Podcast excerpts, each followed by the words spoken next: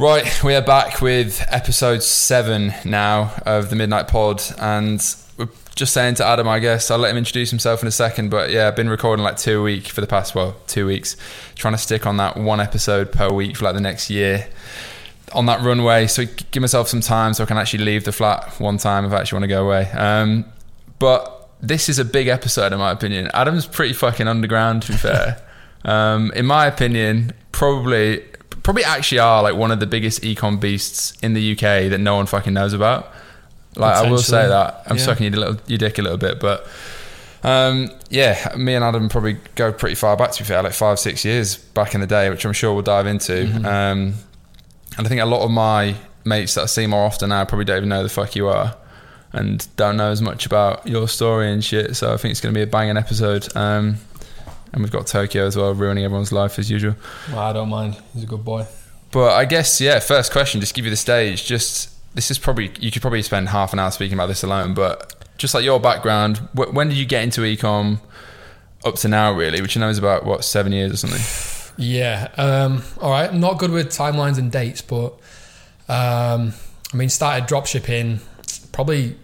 I mean, I remember messaging you asking where you're learning this stuff. Yeah, Added me to Murray's Facebook group. That must have been six years ago. That's classic. That's like cult shit. Yeah, six years ago. James Beatty as well. Yeah, So drop shipped for probably about a year and a half. Um, this is really cutting it short. Drop shipped for about a year and a half. Moved into print on demand. Then moved into custom print on demand uh, in 2018, and yeah, have been there ever since. But that is, you know, the tip of the iceberg, really. Yeah. Uh, I can go in more depth if you want. We can. Just bring the down. mic up a little bit, like an inch. Yeah, perfect. Yeah, because am I right in thinking? I actually remember how we originally came across each other because you were, I think, a year above me in Newcastle. Were you in Newcastle? You know, Northumbria. Newcastle, yeah. and I was Northumbria because yeah, I was fucking did shit my levels. Um, and you had what was it called? Like long line clothing. Yeah, drop shipping, like, brand. jeans. Yeah, yeah. And I'm pretty sure I, I like either saw what you were doing and basically ripped it off with one of my first successful dropshipping stores, which became Dusk, which was the brand I've referred a few times. Yeah. I think you messaged me being like, "Why the fuck are you using?" Yeah, like, so, why, I I, don't know what it was. I don't we know if I was each using other your before. We didn't know. Well, we did. Um, I saw you post wavy leggings on Facebook, and I had you Ah, on yeah, Facebook okay. because I was a promo wanker at uni and just added everyone and invited them to events. Yeah, yeah. That's what marketing was. Yeah. You know, invite them to a Facebook event. Um, so that's how I knew of you. And then I was like, this looks interesting. I'd already tried to start a clothing brand at uni and failed. yeah, So I messaged you like, oh, you're using that thing called Oberlo. You're like, yeah. yeah. Fuck, this is going to be a nostalgic episode. Yeah, to be fair, fuck. Classic. Um, and it went from there. But then obviously I started the long line clothing thing, which was just like a drop ship, drop shipped streetwear brand, brand. yeah, yeah. Um, and you obviously we'd talk about numbers and stuff. I don't know what you were running at the time, but it can't have been as good as what we This- were doing yeah. long line because you went and made dusk, and I was like, you absolute fucker. Yeah, I remember that because I had wavy leggings, which was like my first. Well, that was print on demand, and like this was like May 2016, I think. I, I had like a few brands before that which didn't do anything. Wavy leggings did like 15 grand in sales in like three Right. months without Facebook ads. But then I was like, the margins are too small, etc., etc. Then I think that's when I joined Murray's Facebook group. Yeah. like seven figure Yeah. kings or Yeah, some yeah, bollocks. yeah. Fuck. These are like this is actually like cult. this is like in a few years we'll look back on this sort of shit. Like people look back on like I don't know like MySpace and Bebo and stuff and like all those and like Tumblr. Yeah. It's like it's gonna be in in the history books. Um, Murray's Facebook group. yeah, well, in like in the ecom community, Yeah. and that's where then I started learning. This was like maybe a summer to like because I remember I went home and I'd lost my job that I previously had the previous summer at Waitrose. Mm-hmm.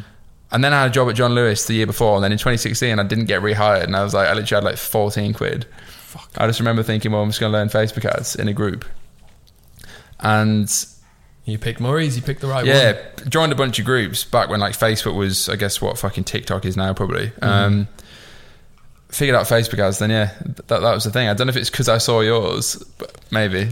But then I Who started knows? drop shipping Yeah. the jeans, etc. And then that's when my But you were mate drop eventually shipping came other in. stuff before that. That wasn't your first. I know, but you wasn't. That it was my jewelry? first. Did dro- jewelry, that was my first drop shipping store. No way. I had a brand before that, which is Gentry. Club. Well, that was Well, like yeah, I 2015. remember that. Oh, And there's then- so much stuff I've skipped over. All the little shit I used to do. yeah, you're really crap at doing an intro. Tokyo's also trying to Yeah, bite your arm off. shagging my Annoying arm. little fuck. biting my sleeve. You can What's he smell doing? my dog. He goes wild when guests come He wants over. a it seems. canvas, mate. Yeah, he did that to. Chris. Get the other down. episode. Get down. He's going mad. But yeah, th- that was my first dropshipping store, pretty much. Okay. And then the Didn't know first one as well that I discovered ads, and obviously back in 2016, I remember getting like one pound cost per purchase, and I Oh, didn't even know what the fuck I was doing. Please. Yeah. And Yeah. yeah, I think you were doing God, it similar so stuff. cheap back then. Yeah, So cheap. but you also run in Tiger Wednesdays because So, go into that. I mean, because you were yeah, a promo wanker in your own So- words. You've, Okay, you've done a very so- shit intro because you've got a good story. All right, let's let's rewind. Um, I was always one of the kids in school that was always wheeling and dealing, trying to make money, usually online. Yeah, And um, you know, I started. I knew of Alibaba, AliExpress, DHgate, all that stuff when I was like 15, and I was buying replica stuff. Obvi- Obviously, shouldn't be doing that. yeah. Buying replica stuff, importing it from China, selling it on eBay, because I needed to afford the lads' holiday at the end of sixth form. yeah. Um, and anyway, I got shut down. Well, I shut myself down. I got a letter from customs, and they were like, "Stop selling these fake Ray Bans." okay, sorry. I feel like that scam's still going on now. Yeah, to be fair. hundred percent. Um, stop doing that. I actually started. I was like a proper nerd when I oh, still am a nerd. Um, I was obsessed with Pokemon when I was a kid, Yeah, and so I thought, "Fuck." Uh, I'll start selling rare Pokemon trades on eBay, and I was the first person, legit, the first person to sell Pokemon trades on eBay, and then loads of people started doing it. yeah, Um, so that was interesting. Did loads of stuff like that whilst in sixth form. Um, and then obviously went to uni because that's what you do, apparently. yeah. Um, so your teachers tell you. Um, so went to uni and everything got kind of like put on hold. I stopped, you know, trying to start businesses, making money for myself, and started doing like promotion, which to people who In Newcastle, it's such Yeah. a big thing as well. Newcastle, Big it's, nightlife it's scene. such a we- it's oh, it's such a weird culture. There was a big bubble with like promo in Newcastle when we were at uni, and I decided to um, start working in promo. Did that for two years, working for another company, and then decided, hang on, I can do this myself. Yeah, So I teamed up with another lad, and we started a night called Tiger Wednesdays in my third year of uni, which turned into like a massive weekly night out for all the Newcastle uni sports teams. We had like three thousand people every week outside Tiger Tiger. Queues like you, well, you probably see them in London, but in Newcastle it was ridiculous. yeah. And I was walking down. Um, what's the name of the main street in Newcastle? Grainger Street. I've actually I've Um, lost touch. Street. Yeah, Every every Thursday, I'd go It's a while back down, pick up the cash, work out what I owe people, and walk down Northumberland Street with a grand in cash in my backpack to put in the bank every week in third year of uni. And think about that now, it's like you fucking idiot. Like, why did you could you could easily got mugged? yeah. People Um, start to notice you.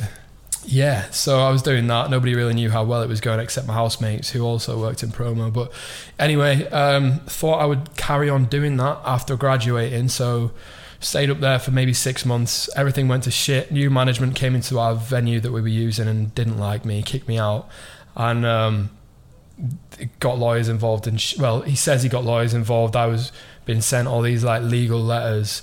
Um, and it turns out, after having done research a few years later, it was his mate who, yes, was a lawyer, but you know this was never going to get taken to court. But me, being a naive twenty-year-old who didn't want to lose all the money he'd made and all this stuff, and felt like if I have this behind me, I'm not going to get a job.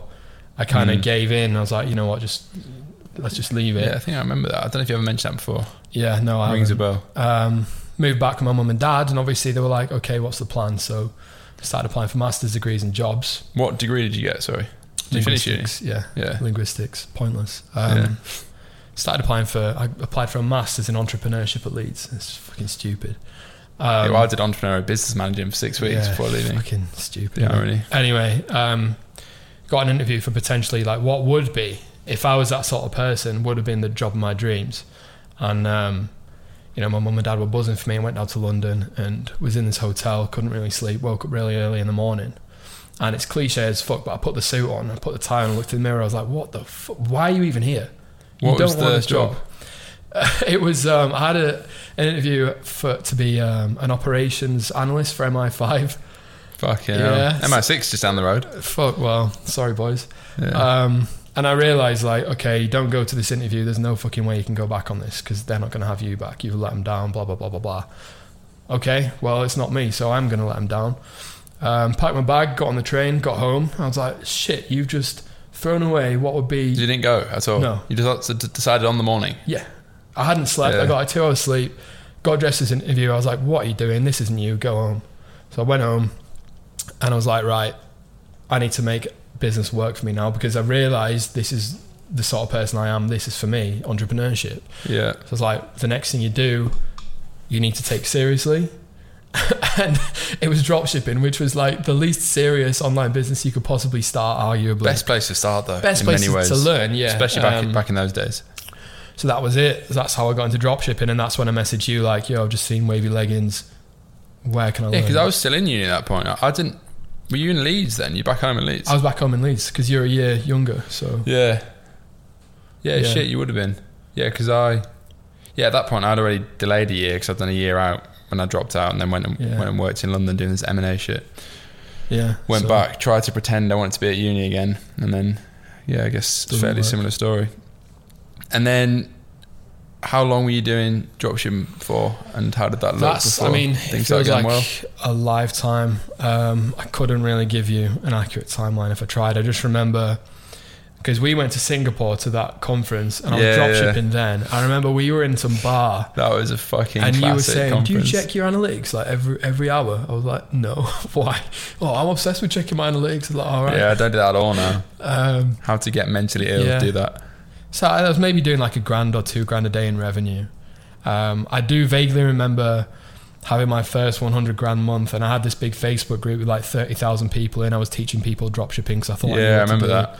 Um, and I remember posting in this group, "Oh my god, I've just done my first 100,000 pound month." Blah blah blah blah blah. And um, I, I can't even tell. It's probably like 2017. Yeah, that that was 2017. It was okay. That conference was September 17, right. Yeah. and there's so many people from that, like in good and bad ways, that I remember because Yeah. yeah, like people like Yeah. Jordan I met there, which Jordan turned 18 that first Yeah, night, Thursday absolute night. beast. Yeah. But then there's a lot, there's a lot of people like Steve and Evan Tan, like what, what Mate, they're you're gonna get shot now. if you if you start name dropping like Well, that. I'm not, I'm not saying good or bad things, but I just you don't really hear about those. No, you don't. But I lot- think lot- it's- even like Murray Edwards, Maury, Uh, unless you just stopped being public. But yeah, like people probably will do a podcast in here and say, "Do you remember Adam Reed? We're in his Facebook group." Yeah, he's probably. In fact, you know what? Like Yeah, a year true. ago, someone messaged me like, "Adam, you okay?" I was like, "Yeah, I'm good." All right. Well, people are posting in your Facebook group saying um, you That failed and that you've had to get a job. I was like, "All right, cool." Do you not want to answer them? No, that's fine for them to think that. yeah, fuck. But yeah, Yeah, those Facebook groups are mad. they were helpful at the time, but And they then get to a point where it's just a waste of time. when did the pod transition start? Because the next distinct memory I have Was that we're both in was we had that office in Leeds Yeah, yeah, yeah same. in summer. I I think when it was, it was Canal something. Castleton Mill. Castleton Mills, Pretty not Canal spec. Mills, Castleton Mills. Because I was back home in York for a while, and I was thinking about moving to Leeds, and then I thought, oh, I get an office in Leeds with you. Mm-hmm. And this was like in between. This was like peak when I was dropshipping and traveling the world. I You suddenly had this numbers, weird. yeah. Yeah, I was doing big numbers. I suddenly had this weird. Oh, I want to. I want to come back and get an office. But then I remember we obviously sacked it off after like three months. I think it was like yeah. July, August, September, um, eighteen. Yeah, because they actually emailed us like, "You're clearly not using this office. Yeah, Can we give it to someone else?" We're like, "Yeah." yeah, so impulsive. yeah. That was. Yeah. I've done a lot of fucking mad impulsive things. To be Mm. fair, that I do think in hindsight, like, don't regret it. But yeah, Nah, you just you just learn funny, like innit? what you like and don't like. And at the time, I did not want an office. Yeah, but you also also like learn how impulsive and erratic you are as a person, which I never was growing up. I don't know why it's starting to come out now. Now that I'm like a fully formed, well, probably because Well, I'm I fully feel like you're a lot more mature and less erratic than me in my Oh, experience. 100%. 100% we can get onto that. Yeah. yeah, shit. Some For funny sure. stories. But yeah, I remember that, and then I went off to Australia or some shit, and, and that's about a few months before I started Yeah. getting back into the brand building Yeah. space. But Yeah, I think so. Definitely the the next memory that I have is the um I mean dropshipping for me I kind of lost touch with it. I stopped enjoying it and because I stopped enjoying it I stopped teaching it. yeah, Um and I just kind of took myself away from that whole bubble of Facebook groups and you know how to make money online blah blah blah blah blah all that bullshit. yeah, Um and just kind of moved into print on demand because you don't have to deal with inventory, so you can scale it as quickly as you like to an extent. Um, but also, you don't have customers leaving one star reviews, opening chargeback saying, "Hey, I ordered Yeah. this ten months ago. Where is it?" Um, so that was really, really good for me in terms of just like a step up, a step in the right direction. And I was doing that when we had the office with Eddie as well. And I remember it was November time. We had it in Oh Q4. shit! Yeah, Eddie was there for a while. I actually had forgot ring about brand. that. Yeah, Um, Ilu rings, which he then sold.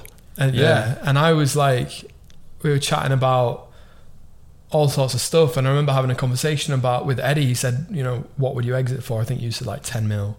He said like 20 mil. And he said to me, Adam, what would you exit for? I was like, uh, I'd be happy with a mil. um, he's like, really? But yeah, anyway, so Yeah. we're in the office. Oh, it's, fu- um, it's funny looking back at shit you say when you're like a bit I more know, inexperienced. I know. And I was running this print on demand uh, website and it was Q4 and I was doing like 17 grand a day and it was the most I'd ever seen on a Shopify dashboard before. And I was starting to see issues with my fulfillment because my artists could not produce this artwork quick enough. And in January, we got like a big backlash from that. Um, it was quite hard to recover from Oh yeah, as a business. this was And before we your current had- brand. Remember the like the woman who managed the office? She'd email us and say, "Hey, I've got this person in Australia ringing, asking asking for this business, asking where the product is." I was Yeah. like, "Oh shit, yeah, sorry, that's me." Yeah, I Um, remember that. And she said, "Oh, don't worry about it. I've had it before." I was like, "Oh, really?" She said, she said "Oh, yeah. I used to work customer service for Pup Socks, and it Oh, was terrible." fuck, I was yeah. like, "Oh, no way." Oh. So yeah. Um, and anyway, learned a lot from that. Come January, when I had all those issues come in, and then March 2019 had this idea for another brand, and um, having learned from all the mistakes with the first one, knowing what I needed to do in order to scale sustainably without breaking anything, here we are. It's been a major success. Yeah, because yeah, because you, you said earlier you've been doing the current brand. Uh, Mhm. Are we allowed to name the current brand? We can name it. I think people know by now. Yeah, Crown and Paw. Yeah. So, i- yeah, because I, I always tell people that you basically, in my mind, invented. Well, I, I just say you fucking came up with like the custom pet portrait niche, but I guess it's a bit. I mean, it's more specifically like regal stuff, isn't it? Yeah, it's It's like- it's almost a like a comedy on a brand. body. We Yeah. were the first to do 100% um, digitally anyway, not by hand. Um, Yeah. 100%. And now there's loads of copycats, but they're not. They can't touch us.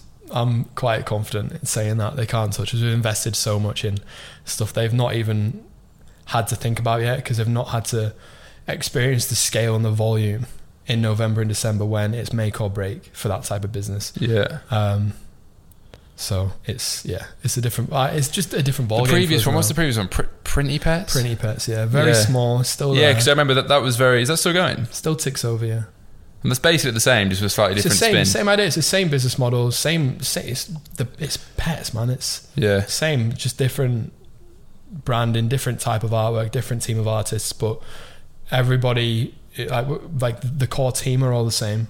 Yeah. Um, the software that we've built ourselves is the same.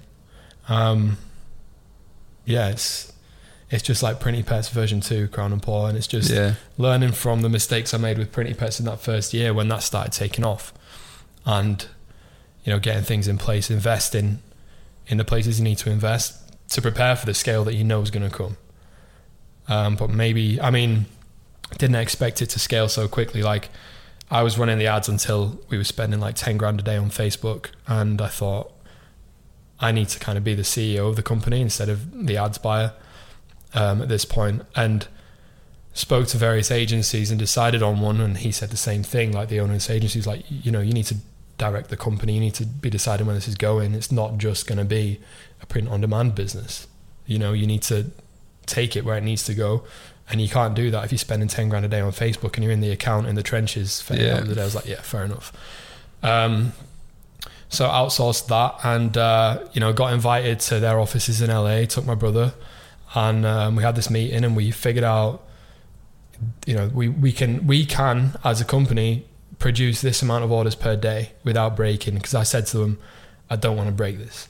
Yeah. Um, so then we backtracked. We figured out how much we can spend a day to not break the business, but still make a shit ton of money. And um, we did. And this was 2019. It was a huge success. Um, yeah, but also in 2019, I decided to go to Bangkok to like uh, another conference with a friend of mine, and um, the flight from Hong Kong to Bangkok was on Black Friday, and the checkout Mm. broke because I wasn't on Plus, I remember this. and we worked out that I must have lost like 300 grand in revenue in four hours. Um, so yeah, I fixed some problems and created some new ones. Uh, but yeah, yeah, it I remember that agency. I, I ended up working with that agency. I'm not going to name him, but are you still working with them? Yeah, still with them. Yeah, there's been a lot of personnel changes, and you know we have issues, and we talk it out, and Yeah, for you're probably like you probably get white glove treatment at this point though, yeah, with like yeah, white glove treatment plus it's pretty some. good. It's pretty good. But yeah, so we did, you know, we did a shit ton of money in the first nine months, not even a full year. So end of 2019, it was crazy. I think we did 10 million in revenue. Well, we I, I'm gonna have to say this because it's out there. Uh, we did 10 million in revenue, and then 2020 didn't break the the checkout on Black Friday, luckily, and we did 20 million in 2020 Pounds. uh, USD. Everything's in USD. Um, yeah. So done 30 million so far. Well, more because we got this year, but yeah, it's Sick. crazy. Sick. Right, so huge numbers compared to well, by anyone's standards really, but particularly for a new fucking brand in Mm. the first year and the second year, pretty much the first years. What's it looking like this year? You, you said you can't mention that, or Um, I can mention. Uh, I'll just say it's not looking as good as last year because I think every e-commerce business will have experienced such a yeah, positive impact from COVID. Hundred percent. Um, everyone's been at home Yeah, on phones did. buying shit. So It's not not looking quite the same for me either. yeah, but I mean it's still very very healthy, and I'm happy where it is, and finally figured out the direction we want to take. Not only Crown and Paw, but you know the company as a whole. and how many brands? You mentioned two. You think you got more than two? Do you? There's three. Um, the other Three two pod brands. are yeah, everything's custom print on demand. I mean, I I realize what a position I'm in in terms of a platform to build off. Custom print on demand is definitely where I need to be for the next few years because I've experienced so many ups and downs with it. I know all the issues people will experience when they're trying to scale. Yeah, I know I know that there is a bottleneck when you're scaling past a certain level that people can't fix right now because there's nothing out there to help them. I can't really go into much detail, but Mm. we've invested a shit ton of money yeah. To put us in a position where we could scale to 20 million in a year. 50% of that We already in- have. Well, yeah, exactly. Is So that was problematic? um, and it's been fucking easy. It was easier last year dealing with that than it was dealing with Printy Pets 3 years ago. Hmm. Doing less than a million in a month. It's it's insane. How much do you think you could possibly do with either one of the brands or all of the brands? Like, if, like, do you, do you think there is a ceiling? Like, could you do 100 mil with There's print on ceiling. demand, custom print on demand? Oh, with custom print on demand, yeah, you can do 100 mil, but not with one of mine. There's a ceiling with them because of the type of, of product they are. So you think you'd have to have like 10 doing 10 mil? You, Yeah. you don't think you can get one to 100 mil unless it was a much bigger niche or something? No, you can probably get one to 100 mil, but it's going to be like a, a general store type thing. Yeah. And I'm I not I'm not up for that because I like the creative process that goes into Yeah. brand building. And people are probably listening thinking you're fucking stupid. You've done all this stuff. Why don't you try go for 100 mil with one store? Because I don't want to. Simple as that. Yeah. Like That, that's a very like mature outlook. I think I think a lot of people realize that because, like we were saying again briefly before we started recording, I th- was it me? Was it was it us? I don't know. I was thinking about this the other day, and yeah, like a lot of people are like, oh, you know, you, you'll ask anyone, Mm. what, what do they want to sell their brand for, or, like, or just like whether they've started a brand or or they want to start a business, and they're like hundred mil. Or like, I want to do 100 mil. And they just It's like, they pull this why? number out. oh, because it's a round number. It's usually people that haven't even done 5 mil yet Yeah. that say, I want to do 100 mil. Because do it's because it's a round number. and then reassess. And it's, and people don't say a billion because a billion sounds silly, so they land on a hundred. And it's mil. funny because you say this and it's so true, and then I think about myself and I'm coming from it totally oppositely. Like I'm like, I'd love to make a million in a year, and I did. I'm like, oh, that was pretty boring. Mm. And I did 10 million. I think 10 million is my sweet spot. I, I love going zero to 10. 10 to 20 has not been as fun because it's a proven concept and you're just refining systems. Maybe 10 to 100 would be fun. I don't know. I'm not going to try it because I don't want to have heart attacks and not go to sleep at night and be fucking stressed to my eyeballs. So, Yeah, interesting. And the team behind it all then? Mm-hmm. I know. I think you mentioned before, like a year, or whatever ago, that you had a shitload of people. Is Yeah. is it as how many is it? Like, is it as many? What what does it look like? We've managed. We've I say managed to downsize. Um, we've downsized because of a few different things we've built on the back end that just made certain people redundant. Um, but we've got like a hundred hourly staff, well, team members, contractors. Um, I, couldn't even put a number on the number of like freelance designers we have because every single order. When I say we've done twenty million in a year last year, every single dollar was related to an order that required a human on the end of a computer to design something by hand, which is insane. By hand, like, well, can't just on Photoshop. Yeah, yeah, by hand on Photoshop with Yeah. a tablet. Fuck, and this is something that like my mate Carl reminds me of quite frequently. Like, it's impressive enough scaling to that level. It's fucking insane to think that you've scaled a custom design business at the end of the day to that level. Every order required someone to design something. It's not as simple as we got the order. All right, China, hi, ship it here. Cheers. Yeah, shit. mad. Do you not think in a way though? I mean, as an observation, I suppose that's probably what has also enabled it to scale to that point because a Yeah. there's less competition because most people can't fucking figure out how to do it, Yeah. and secondly, like the perceived value to a customer is way higher, which is obviously what I was trying to do with the neon Mhm. shit. Yeah. It didn't wish, work out mate. because Oh. it was fucking yeah. If there was a neon on demand supplier, then maybe that would be different. But Yeah. No, I would agree. Um, there's the barrier to entry is higher than other types of e-commerce business, but it's not too high that you can't enter it. And I've seen that from copycats, but we just deal with them and shut them down and make it so they can't be profitable or they're making 100 quid in sales a day, spending 90 quid on Facebook and got like a quid profit or something. It's like, yeah, yeah. go away. And so just going back to the team, so 100 Mhm. whatever. Like, do you know the exact number, or is it just roughly like 100 plus? 100, 100. I would. I mean, And it goes up and full-time? down every every Yeah. month. Like, And do they? Everyone's full. Well, most people full time. They're not 100 employees. They're 100. No, they're all contractors. Every single one. Nine percent. Yeah. And are they overseas? Philippines. yeah. Yeah. And do you use an agency, or is that literally all Mhm. like Upwork? All in house. All in house. As in, like you hire man- manually hire every single one. I don't hire them anymore. Well, yeah, yeah. But yeah, but there's but like it's so not an agency depart- that's in between. No, because I used an agency no, no, called no, Go no, to no. Impact. no. Who were good, by the way. Yeah, I would love to try that out in the future potentially because it can be a headache. But at the same time, me saying it's a headache is kind of demeaning to my department managers who, if you're listening, which you probably are, have been with me since dropshipping. They've been with me for like five years. Can't fault them. Mm. Like my CS manager attends pretty much every gorgeous webinar there is, and she is so excited to tell me about the new stuff that's rolling out, and she's so passionate about what she does, and I can just trust them to build teams, put stuff in place, um, you know, manage people, analyze performance, remove people when they need to be removed, hire new people. That's what you It's need. just cyclical, um, and you know, uh, teaching them new stuff that I need them to know. Like, okay, November, December, that's go time. How do we avoid backlogs with emails? Because 2019, not only did we have a backlog of orders, but I was sat in a Starbucks in Bangkok answering customer service emails because there was 4,000 emails that hadn't been replied to in over three days. because of the checkout. Not because of the checkout, because no one had the fucking orders on time. Oh Um, shit. Yeah.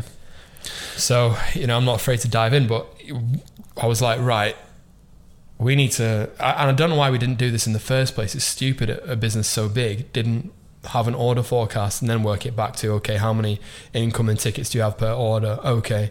How many tickets are we replying to per hour? Okay.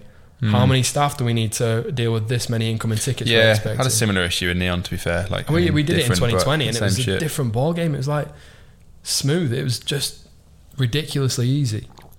So, yeah, but I'm excited for where it's going to go. And just on that then, because I think a lot of people right now, like, like I said at the start, I mean, it's fucking big business, uh, particularly given, you know, it seems pretty lean. Like you don't have an office or anything, do you? No. You just work from home. Well, I mean, we've, I've had the office experience with you, and I was like, commuting for an hour there and back. What's the yeah, no, I completely agree. Yeah. I think, especially obviously COVID, like a lot. I think a lot of people, like I think office, offices as a whole have, have like shifted in Yeah, their I mean, significance going back to the whole impulsivity thing, like I'll wake up one day and be like, oh, it'd be fucking sick to have an office and like build an in-person team and just get Yeah. loads of the best, the best talent in Leeds or London or wherever, and just build this giant company. And then I give myself a slap around the face and I'm like, no, you won't enjoy that. You'll be bored after six months, and then you've got all these responsibilities, all these staff to keep on the payroll and make sure they can feed their families or whoever, pay their rent. Yeah, I think yeah, you're a really good example of that because it's it's definitely a bigger business than most businesses in the UK that have an office, etc., etc. Like, Mm. I mean, obviously, but Yeah. I think a lot of people that, particularly in like the ecom space, maybe haven't started at all, it's like because they have no context. They're like, oh, I want to build the next Gymshark. Like, of, of course you do because it's fucking cause it's in the media everywhere. Mm-hmm. But yeah, I mean, I, I can probably say I, I don't think I'd want to do that. Um, You know, fucking I don't know whatever it is, five hundred million billion revenue now, Mm-hmm. and like you know, a thousand employees. Just Like, it's just definitely badass. Like, I haven't done that, but I'm just not even sure I want to do it. Yeah. Because like right now, you could fuck off anywhere in the world, Mhm. as you do regularly. Probably more regular than you were. more regularly now, yeah, definitely. Because just on that as well, because you definitely travelled, I think, like quite a bit less than I did over like, the past few years. Yeah, one hundred percent. I think when which is probably why you're doing better than me right now. But Well, um, well, and I, I've well. always thought that, like you know, like the whole sliding doors thing, because you were always saying, "Yeah, come to Bali, come to Bali," with you know all the lads that you were there with, mm, and I always wanted to go, but I always didn't. Um, and I always think, shit, if I'd have gone to Bali, I wonder where I'd be now. Would I be running a smaller business or a bigger business or a Yeah. totally different? Like, what would it probably depends on the person, to be honest. You Yeah. can absolutely build a massive business being a nomad. I honestly think you can. It's just about Mm. knowing. Like, But it's I- funny because like, I was chatting to Eddie everyone's the got day, different and he's living with Tim and some other people. And obviously, you were in Bali with those guys, and I think oh, I probably would have ended up just moving to London, and I probably would be mates with a lot more. Well, would be mates with a lot more people down here, but I don't think I'd be running as big a business as I am because removing myself from that has allowed me to be with my mates from home, who I absolutely love, and keep me grounded, but also just work away in in the background and not care about fucking Instagram and Lambos and fucking all that shit. Yeah, like I think I do think it depends on the person though. Because for me, like if I'd stayed fucking living in York, I know for a fact I'd fucking hate my life. I might have a better business, but right. I'd just hate it. Right. So I think it's just being self, it comes down to being self-aware. It's quite interesting though because two previous guests, one episode will well, yeah, one episode will be up now. Jordan from Mobe, similar to you, like still lives where he's from. Mm. He actually lives with his parents. I know you don't. You live in a fucking bougie house. By the sound. I've not actually been, but um, yeah, it's, it's decent. and he was saying a similar thing. Like for him, it works. He, he likes being with friends that aren't actually doing the same shit. Yeah. Keeps him more focused, etc., etc. And yeah, I, ca- I can definitely see that. It just I think definitely Comes down to there, dis- there's pros and cons, and what Yeah. I'll say is I will definitely, I'll say definitely, most likely, either rent somewhere or buy like a second place in London, just because I can come down and benefit from the network here. yeah. I'm not saying I'm using the people down here just for the network because I'll have Mm. a good laugh and um, it keeps to your honest, mindset. on I, I bang on well. about network. It's probably just I prefer living here because I can go to cool places. Yeah, fair enough. Whereas if I'm in York, Mm. like, or even Leeds, I mean, I, I don't know Leeds as well, but there's not as much going on. I I say that, and then I don't, yeah. then I don't go and do anything. I mean, I don't, yeah, I don't really go out so like into town much anymore anyway. yeah, neither do I. Saying that I did the other week, but the hangovers, mate. Ugh. Yeah, Not legit. for me. But yeah, I definitely do a lot more traveling now. But yeah, pretty, pretty chill. So, life. one thing that I want to bring up then, because it's, it's quite an interesting one. So, the whole Forbes 30 under 30 thing. So, obviously, you were mm-hmm. on that. It's in your Instagram bio, yeah, which, just playing devil's advocate, if you're not about that Instagram flex, Mm. why is that in your Mm. Instagram bio? yeah. So it's been in and out. I'll open with that. Yeah. On so, that point. I mean, for me, the Forbes 30 under 30 thing is an accolade that gives you like genuine Credibility. yeah credibility in the space and it's i was proud of it and it was validation from peers that this guy's doing well whereas a lambo post a photo of a lambo or some fucking super yacht or something right cool Yeah, no, I, I agree in that respect. cool Like, but what value does this like I, I feel like having that there and i've had a few people like message me like asking for help and advice and stuff and i'm happy to give it I've just opened up a can of worms there, haven't I? I'm gonna have people messaging me. Fuck. Um, Just block him. Nah. Um, it's just an indicator that okay, this guy knows what he's on about, and they will like people will take me serious. If I like you saying with the whole podcast thing, if I reached out to someone on Instagram, which has happened already, Yeah. and asked them a question about business, if they check my profile, they're gonna Yeah, be no, like, I "Oh, this guy isn't a fucking knobhead. Like, he's Mm. actually doing something. Yeah. He's not one of those million people who have business ideas that want they want help with." Yeah, no, hundred percent see that. Just But, yeah, devil's how did that come about then, though? Because uh, I mean, I wanted- I've heard like, you know, I've I've just heard people in circles say like it's not as exclusive as it used to Mm. be, or like it's more broad not. than people think. Or, like, I'm not saying They've it's not cool because I haven't fucking got it, but They've definitely opened it come up, and I've never, I've not really. It's something that when I first saw it, I was like 17, 18 probably, yeah, and I thought, "Fuck, that's what I want to do." Like that's the. I, I thought at the time that's like the pinnacle of being an entrepreneur, been on yeah, under thirty agree. list Mm. because you're young and successful, and that's what I wanted to be. Um, and so when the time came where I felt that I was in a position to potentially get on it, I was, I was like, let's just fucking go for it. I spoke to my mate who knew a guy who'd been on it the year before, and I was asking him about this guy's business. He was like, this is a really close mate of mine who was talking to me about this, and he's like, Yeah, yeah, you need you need to apply because you'll definitely get it. I was like, well, Mm. fuck it. Like I've wanted this since I was 17, 18. I'll just do it. And I didn't really expect anything from it, but yeah, it, I had interviews. They checked, you know, claims and, and whatnot and like charitable donations that we claim to have made and all this shit. And they're Mm. like, yeah, this guy's actually built a big business. He's done what he said. He, he's not lied to us and he, you know, is worthy of coming on it. But what I'll say is it's definitely opened up. Like they had one list originally, I think, and now there's like 30 under 30 lists in every continent. And then you have it in e-com in, in like, So what list were you on? Ecom UK. E-commerce, yeah. E-commerce Europe. And do you, do you have to apply for it? Because like, You don't have to apply for it. You can you can be could, nominated. could you possibly build like an underground billion pound crypto company at 21 and not be on it? Is what I'm saying. yes, hundred percent, 100. percent So percent. Like, so is everyone that's on it? You can Are, refuse. are they all applied? No, you can be a, you can be submitted or you can apply yourself. Yeah. So I sub, I applied myself, but was also um, submitted is the wrong word, but whatever the fucking word is. Yeah, mind I'm just jealous, really, aren't I? Someone I'm someone shit. said this guy should be on it, and then I applied for it and then got it. But yeah, it's no, I fun. th- I think you But I definitely mean, should be on it, from what I know. You're I, um, beast. It's annoying because they had like a, an in-person event in Detroit last week, and I can't go because of COVID still. So, but What? So every 30 into 30 in the world? No, no, fuck no. Like it's open invite as well, but you have to. I guess you have to pay to go. I don't know because Jason Wong, I want to say is his last name. The guy on in, he owns Doe Lashes. Yeah, He's I, fucking. I, I, follow- I he's didn't know a who he is. guy. I don't, so I he don't was there, posted on Instagram. I was like, "You fucker, I really want to be there." Was And he like, on I mean, 30 like, 30? No, He was but- just there. Um, he's just there, but there's like a Slack thing that you get added to with like pretty much every other lister there. But I- I don't have the time to, you know, go through all these people and decide who I want to connect with. It was literally for me like I wanted it since I was 17. It's there in front of me. All right, grab it, and that was it. And then I realized, fuck me, I can't believe this was what I thought was like the pinnacle of being Mm. Like, come on. It's just, and everyone at home was like, "Fuck me, that's so sick," but like, just ridiculous. Were you in Forbes magazine? Was it just like online? No, I doubt it. I don't think so. I don't even know the I don't know if that's a thing, thing. anymore. Yeah. Yeah, fair. Um, and then yeah, I guess the a Forbes cover would be like the, the next yeah. level. yeah, but I, I know some sketchy guys who've been on covers of similar shit as well, and it's yeah. Entrepreneur magazine and shit. What's that other one? Um, Uh, Foundr. Some- Foundr magazine. founder. Fuck, Oh, I've got a crooked story on that. Just to go slight tangent. Um, who's the founder of Who's the founder of Foundr magazine? It's fucking Nathan Chan. Yeah.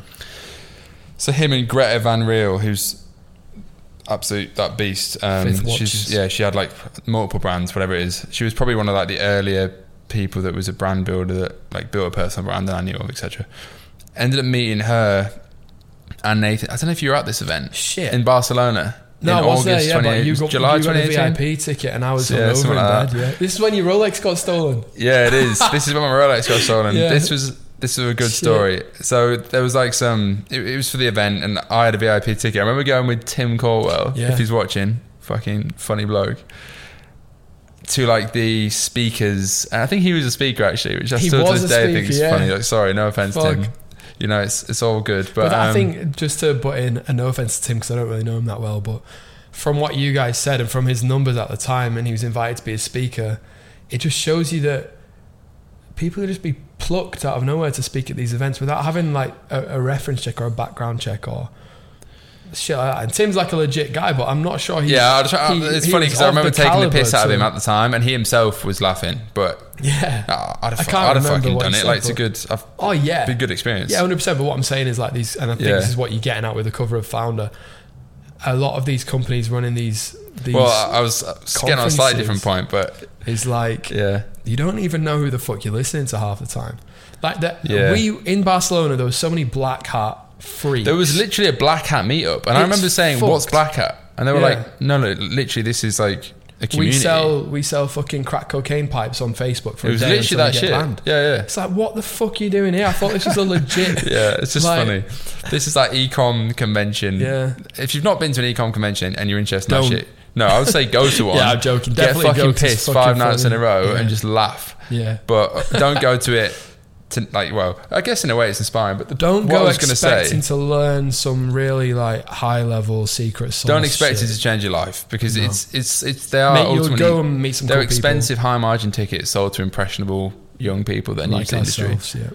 So, but the thing with Yeah. founder, yeah, it was. I just remember getting really pissed, and then ended up at a bar with him and a bunch of other people. But he was just so pissed, and it was just fucking Mhm. funny. And, it, and Isn't he really short as well? he's really, yeah, uh, yeah, he's really small. he's really small. He's a really, really nice guy. It's just funny because he was really drunk, really Australian, and really small Right.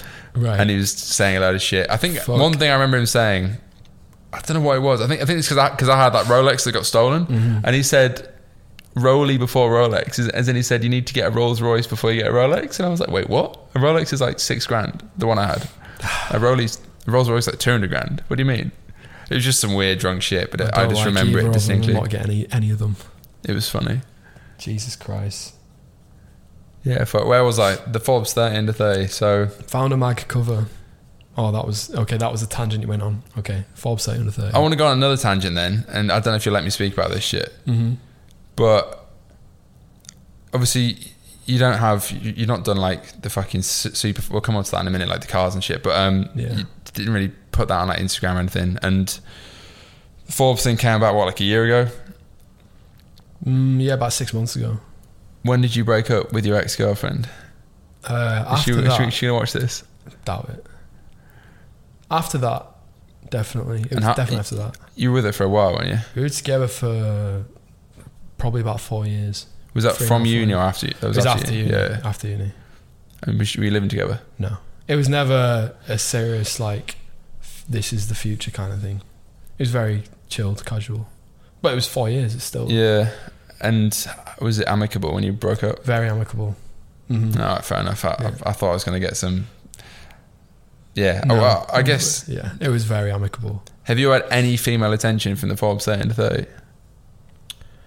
Um, Not that you wouldn't get it otherwise, but you're Yeah. pretty ghost. You're not really on social media.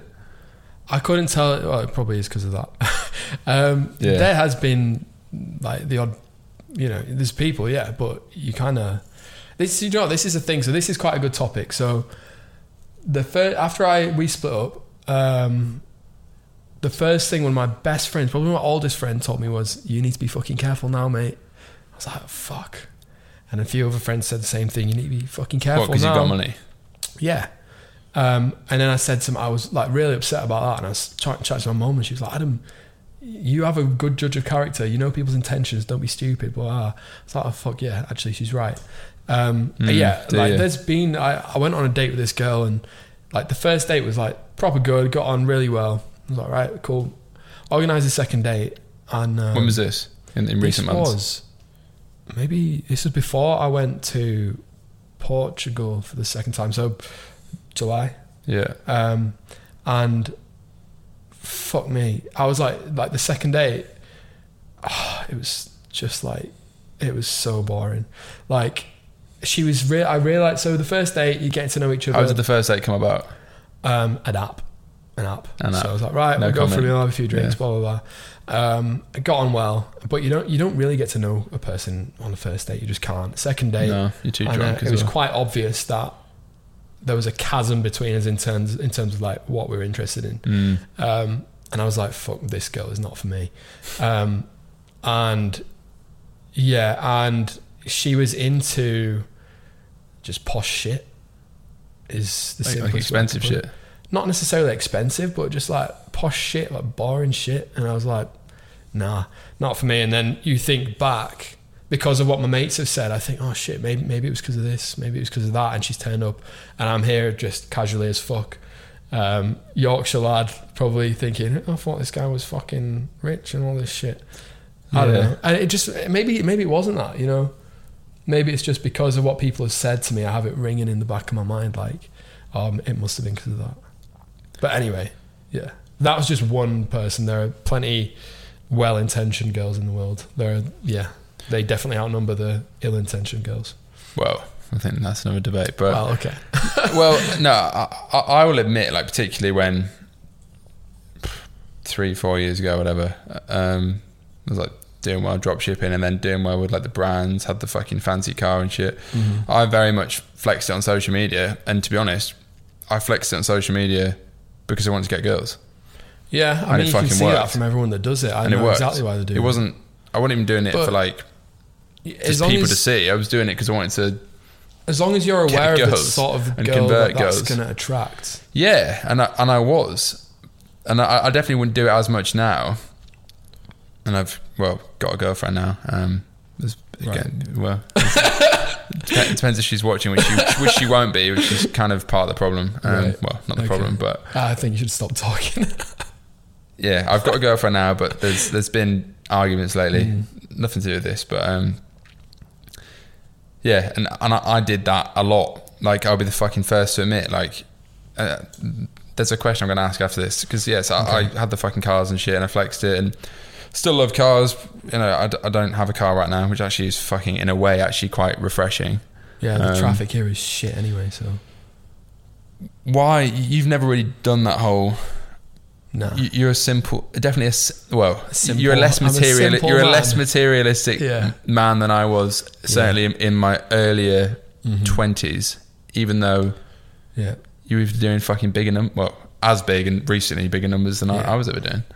Um, I guess. I, Where do you stand on that? I know recently. well, I, you to be honest, I listened to your podcast. I think it was with Tyler, and you kind of changed my opinion on it. Is so- that why you bought the fucking new Defender? No, no, I was of that getting that. podcast? Anyway, I was getting that because my dog. All right. Um, so when you talked about the network, it like instantly unlocks having a supercar and meeting these people.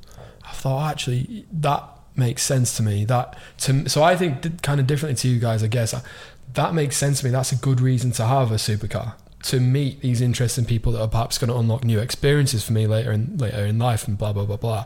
What I don't see is a good i- like a good reason to buy one of these is because I need some likes on Instagram. I need some more followers. I need some people to think I'm fucking cool. I don't care.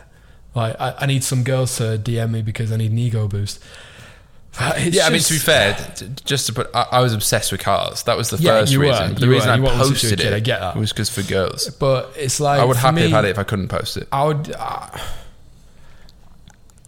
my mind is changing slightly as time goes by. Hmm. Um, but yeah, I spend my money on right. So, so my my drive and my motivation is just the freedom and just having the like this this thought in the back of my mind that if anything goes wrong, I'm going to be good. I can go live wherever I want, do whatever I want, when I want, with who I want. And if everything went to shit with my like my trading business, Yeah. I would still be fine. So that's why I'm spending more on houses and assets and things like that. As a well, I guess a car. Mm, let's not go into that. Your, car, your car's not, Yeah. not really an, not Um, an investment. But that's why I'm spending it on like rentals instead of fast pieces of metal.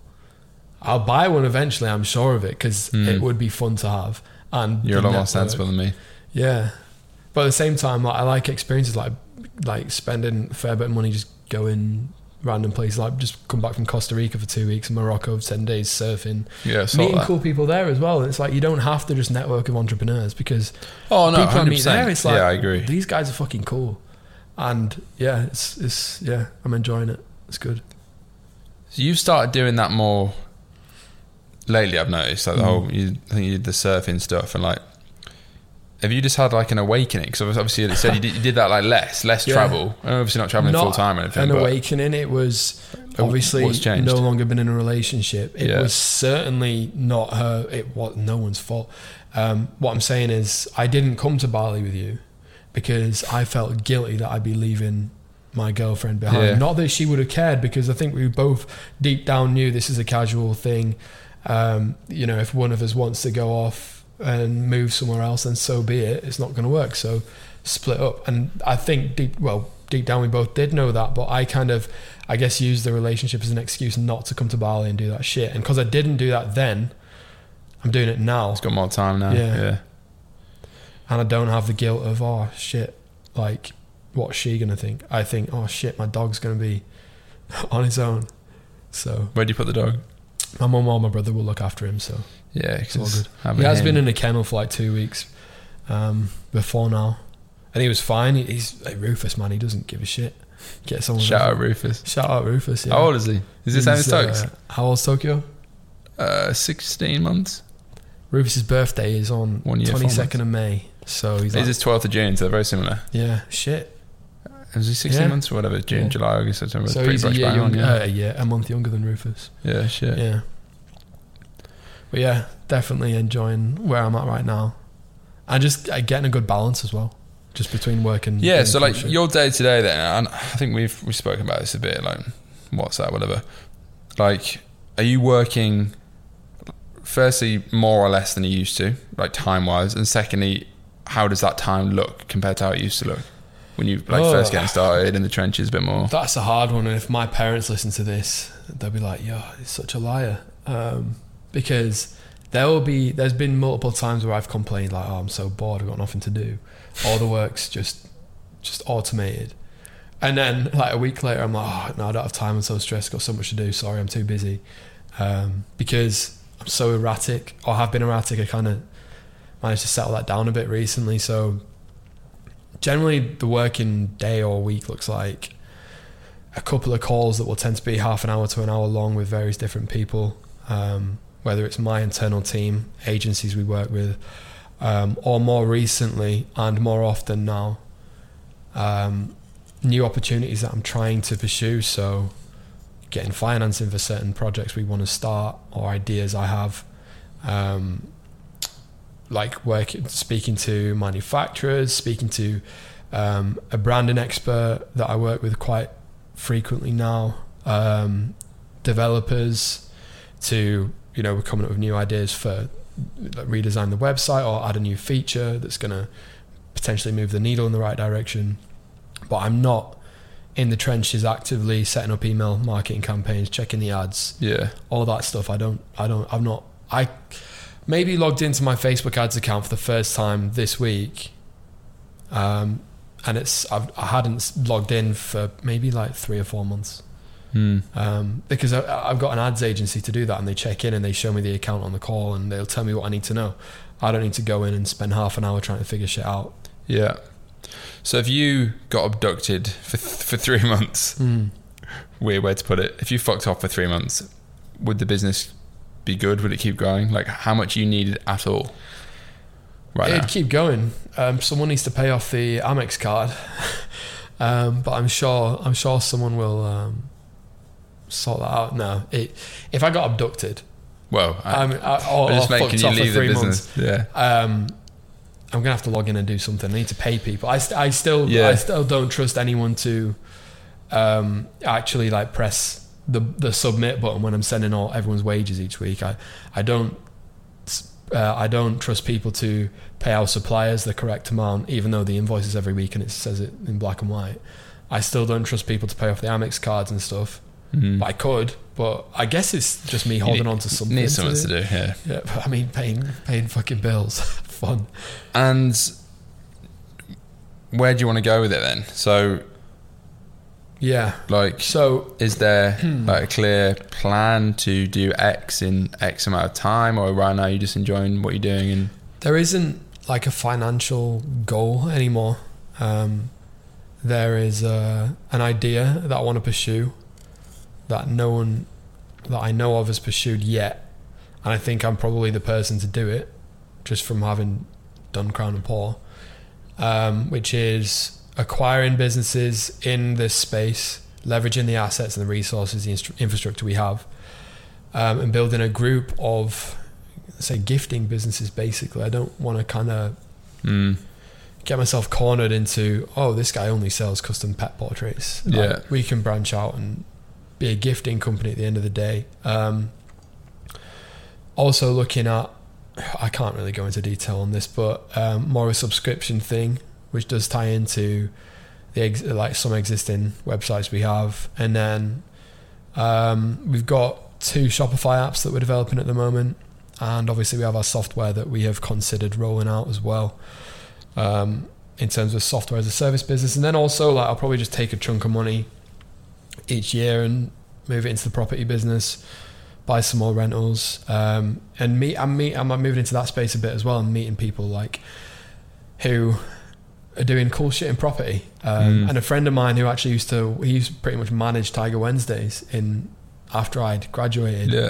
is he works in property and he's like always saying like let's go build some fucking houses because that's what he does day in day out but he does it for someone else and I trust him because he's like we've worked together before I didn't Mm. really see it as him working for me even though technically it was it was we were working together he was running the business for me I did fuck all um, so I trust him to do a good job so I have the money at some point I don't know how much we're going to need um, and we'll go into it and build some houses probably and see where that takes us. But that's going to be more of a side thing, and I think he knows that.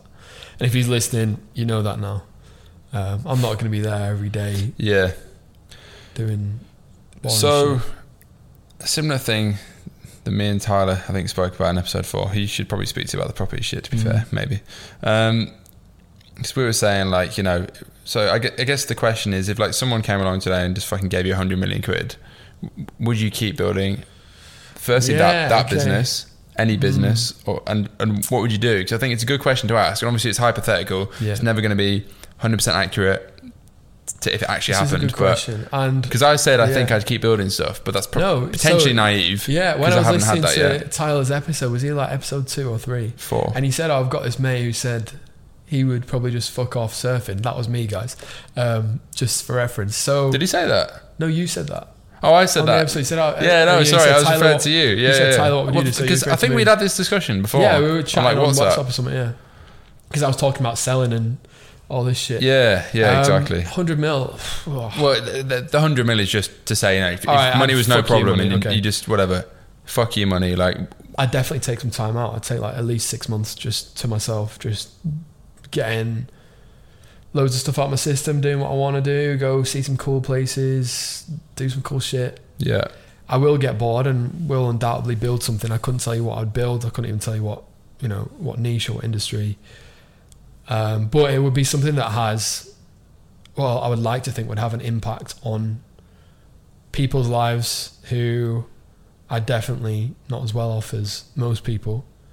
Um, I think most entrepreneurs would do that at that point. You become more of a philanthropist at that point mm, because it's fun. But I think once you've uh, once you've done it, and yeah, Crown and Paw is not anywhere close to these huge brands getting big exits like Movement Watches, Gymshark, which is fucking gigantic. It's nothing like that. It's a totally different ball game. But I've kind of experienced zero to 20, 30 mil, and I've had that experience. Like I want a different experience, so maybe I would take Yeah. that money and buy a shit ton of businesses, do them up, flip them. I don't know. I have no idea mm. to put it. Yeah. It's obviously Bluntly. just it's kind of like a psychological. Yeah, but I wouldn't sit around on my ass for the next fifty years till I die. Um, I would definitely move in and Yeah, move course. into something else something. eventually. I would get bored of just like traversing the world with my dog, although he'd love it. So Yeah, because just on that, and again, we are speaking about this like briefly before we start recording. Obviously, I'm, as I've said a billion times on the podcast, I'm I've been building this new brand because I just needed to get the next thing fucking going. Um, but yeah, like I've kind of realised, I feel like I'm probably done with the whole a like bootstrapping it, so like just funding it all myself. Um, Yeah. not that I need other people's money to do it. Certainly not the start, but and then B just like doing it myself because that's the thing with like ecom, particularly when it's like even like you, you've got hundred x people, but ultimately it's still you sat in your house every day on a Yeah. computer. Yeah. Not there's anything wrong with that, but like I quite like the idea of the next thing. Trying to go, and, and this is something I couldn't have done in the past. and Didn't have the experience, connections, whatever. Like tr- trying to like fucking raise a load of money with a bunch of ridiculously smart people and try and do something like a bit more monumental, a bit more like s- still ecom, and this next brand will be ecom. And I'm, I'm starting it with a product which is a bit more standard, but I have this idea of a long, st- yeah, basically want to go into the fucking psychedelic like mental wellness space through different products and shit. But that's that's the sort of thing. Like I've had a few meetings recently, and it's like that's the sort when you start speaking to the right people, it's like fuck, that's the sort of thing which Yeah. you know, potentially you're talking about like building a fucking science company, not just like See, that's cool. That's eh, interesting. That's what I mean. Yeah, Yeah, and because I've been thinking about that. Yeah, so I don't think I going could back to the focus hundred mil thing, yeah, again, you If can it didn't have raise a that hundred mil from from someone. I think having the chat before the podcast, you know, I'm in the process of trying to raise funds for a project. I don't necessarily need the funds, but and we probably will use our own funds for the first part of this. But if it goes well, then I'm going to be fucking straight down to London, speaking to all sorts of people Yeah, because I feel like I'm going to enjoy what we're building or what we're trying to build. And if I do enjoy it, then I will go down the route of building that, you know, 100 mil, bit 50 mil, 100 mil. I don't want to get ahead of myself. Um, five billion. Yeah, fuck it. Um, and I will go down that route because I enjoy it. But if I find out from this first acquisition um, that I don't enjoy it, then Mm. I won't do it. But yeah, you're never going to know without trying. But yeah, the whole raising money, like, so as we were saying before the podcast, I've kind of glamorized the idea of bootstrapping. I always wanted to be that guy that just bootstraps. Um, I think a lot of younger entrepreneurs do that have something to because prove. I think because we at that time money is the be all and end all and we put it on a pedestal we both have let's be honest Mm. wanted money so bad and because you have that in your mind you think that it's so fucking scarce and there's no fucking way that investor will give me 10 grand 100 grand It- Uh, but it, well, I guess just on that, it is scarce when you have no experience. it is but then when you hear But then when you get experience and you now, get a network. we could have some fucking 19 20 year olds sat over there and I'd be telling them like lads you they have this idea and they tell me their idea they want some cash Mm. i'm like fucking all right let's do it but i want a percentage but if that was me i'd be scared shitless trying to approach someone Yeah. trying to get money Yeah, exactly. but now we're here i'm like fuck me there's so much money around for people don't want to be sat on the cash they want to be seeing people using it putting it to good use building cool stuff that helps people Yeah, just on that. So I, I won't say his name, but I had a meeting through a DM the other day. It was fucking guy I look up to in similar space, and he actually put someone on Instagram announcing the exit of his brand. I'm trying to think if I can say it because it's in the public domain. But yeah, I won't say his name. Um, and and he was saying he he recognizes that like it was e-commerce. E-commerce changed now, so like it's definitely not as easy to start with like no money as it was. However, on the flip side, and I've started seeing this just in the past year, like just by reading shit, there's more private money and like PE money, like VC money, going towards e-com and fintech, probably more than anything else, in Yeah. the past fucking year than there's ever been ever. And and obviously, again, it comes down to like you know, fucking inve- investment funds aren't going to give you money if you've never done anything. But if you've got any form of like, just Yeah. like if you, if you just if you have if you have it and you've got a decent idea, etc. etc. and yeah that phrase and it just kind of changed so my mind. though. It's changed the way I look at things because yeah, like like you say, bootstrapping is so glamorized. Like particularly, like it's almost like you want to be, and I'm guilty of it as well. You almost want people to think like I'm working 18 hours a day when actually you're working no. 12 hours a day. Even if you think you're working 18, you're probably working 12. You Why want people that? to think Yeah, like the whole Gary I hate my life. so the whole Gary. Vee thing, yeah, and Hustle- that probably was hustle mode I've up, only man. recently, I swear to God, only in the past year, because of like the shit I went through and stuff. Mm-hmm. I reckon now, I, even when I'm properly grinding out, probably work eight to nine hours a day tops. Yeah, I don't do that. Do you know what? Even when we had the office, that was when you two were getting up at like 5 a.m. and getting to the office at Yeah, 6. I wouldn't was do like, that what now. the fuck are these guys doing? And I would turn up at like 9 you'd be like, oh, you're late. I'm like, what? Yeah, it's that was Gary Vee. I'm telling you right now, you and, and even, he, even he has changed his tune now on that, on that though. It's just it's just damaging.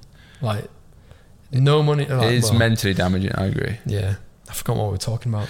Oh, you were going to say the point funds. on having it.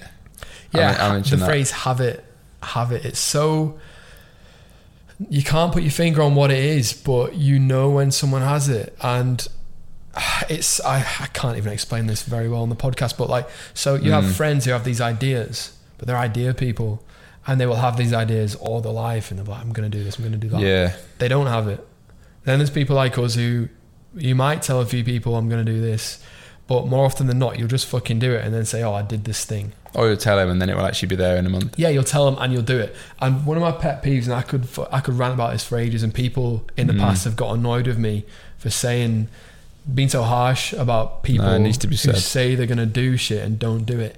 It annoys me. It's wasting my time. Stop asking me for advice about this business you're never going to start. You know you're not going to start it. Stop. Like, just don't waste my time about it. Yeah, But yeah, That going back to the habit thing, I couldn't tell you what it is, but you know when someone has it. Like, there's probably a fucking like psychological. Um, yeah. well, not- this is I found out a few days ago. I've been telling people about this. This post popped up on, on my Instagram. It was like the Wanderlust gene. I was like, that's bullshit. the Wanderlust. The Wanderlust gene. I was like, this is such bullshit. So I was like, straight onto Google, the psychopath gene. Wanderlust gene, and it was like uh, DRD4R7 or something. I was like, oh, holy shit, this is this is a thing. So I was reading about it. Oh, it's real. It's not a concept. yeah, no, it's real. I thought someone had just like, oh, I'm gonna make this cool post about like wanderlust and shit. yeah. Um, it's real. It's this gene. They're giving it this nickname, wanderlust gene. Call it the gambler's gene if you want, because um, reading about it, it turns out kind of predisposes people who have this mutation. Um, well, it is. It's a mutation, um, and I'm not a scientist, so don't like fucking come for me if I get this wrong. But um, people who have this are more predisposed to risk taking. They don't get excited by the shit usual people get excited about. And my mum has told me since I was kid a kid, like, "Are you excited?" I'm like, "Yeah, it should be good." She's like, oh, "I bet you're really excited. You're just trying to be cool." I'm like, I, I, "Should I feel really? Do, Mm. something wrong with me?" yeah. Should I feel more excited? Like I'm not trying to play it cool. I'm just not that excited. And my ex girlfriend, when I bought this car, she was like, "But you're so excited." I'm like, "Yeah, it's gonna be good. It's yeah, it's a car." She's like, "Oh, stop! Like, surely you're excited." I'm like, "Shit, there must be something wrong with me." So I might actually do this Yeah. test to see if I have this gene. But like gamblers have it, people who take risks have it, people who travel a lot have it. Um, I'm not saying they all have it, but it Yeah. predisposes you to have that kind of behavior. So yeah, Fuck, that's kind of deep. yeah, it's cool though. Because, like, my mum has told me so many times, I bet you're excited. I'm sat there like, should I be excited right now? Well, should I I, guess feel differently That comes on to a broader question, and, and, and I'm actually a good example of that. And re- I'll say the reason why in a minute, not because I'm fucking smoking, putting smoke in my own ass, but Mm. people say like, you know, generally speaking, like, are people born entrepreneurs or are they made entrepreneurs? That sort of shit. Yeah. I'm a twin. Yes. I haven't. That's why I'm saying I'm a good example. Non-identical twin. So technically, it's the same as having just a brother that was Right. in the oven at the same time. So different eggs and shit. Just a bit of biology. We look different. We are very different in a lot of ways. But exact same upbringing, exact same school, everything. We even went to the same city for uni. went to Newcastle Uni. I went to Northumbria because I fucking fucked up my A levels because I was depressed and just figuring out that I didn't want to pursue Yeah. education. Mhm. But and we are like work wise, entrepreneurial wise, like the complete fucking opposite.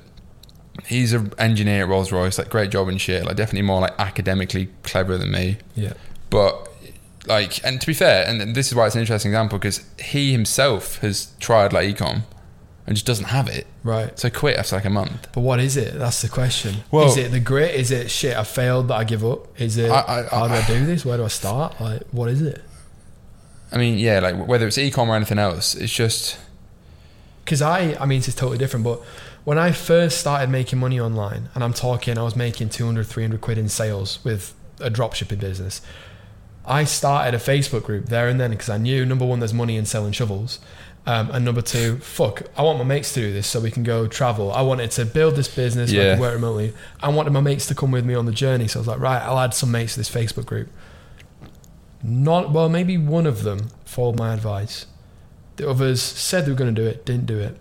And one of them is my friend Zach, who I've known since I was like four or five years old. And later down the line, he's like, you know what, I'm gonna fucking try it, and he's quit his job and he's running an e-commerce business now.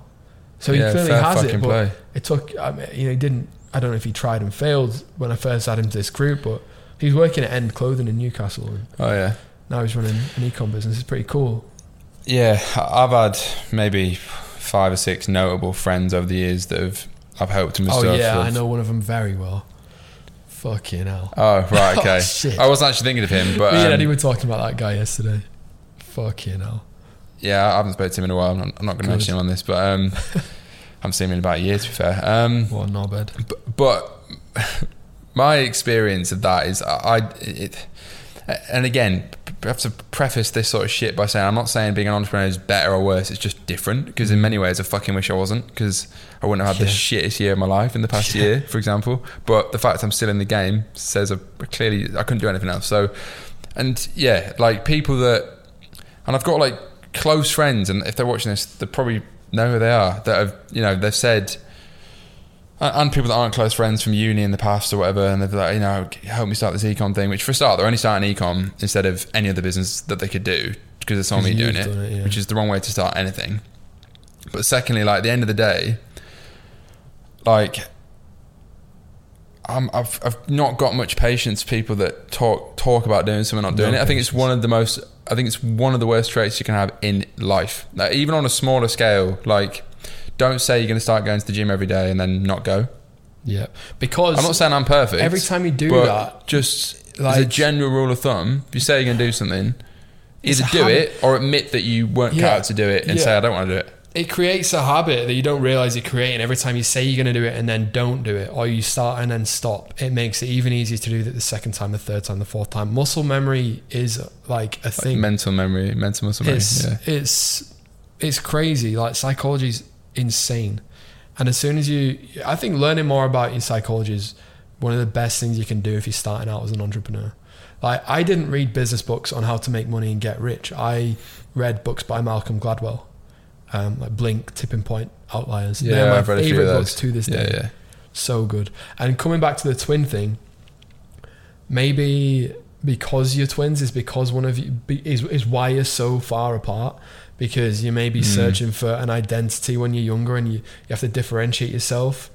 If he's that, then I'm going to be this. I, we don't want to be the same. We're twins. We're, we're similar enough already. We have to be different somehow. So maybe psychologically, it's like distancing from each other in a different way. Yeah, maybe, maybe. Although at the same time, I can remember being, I don't know, roughly sort of 10, 12 years old, whatever, thinking, I know I want to do something different, but I don't even know what fucking business is at this point. And I didn't even know what ecom was properly until I was maybe sort of 17, 18. Yeah, yeah. And even then, I didn't Do you have have. any family members that have?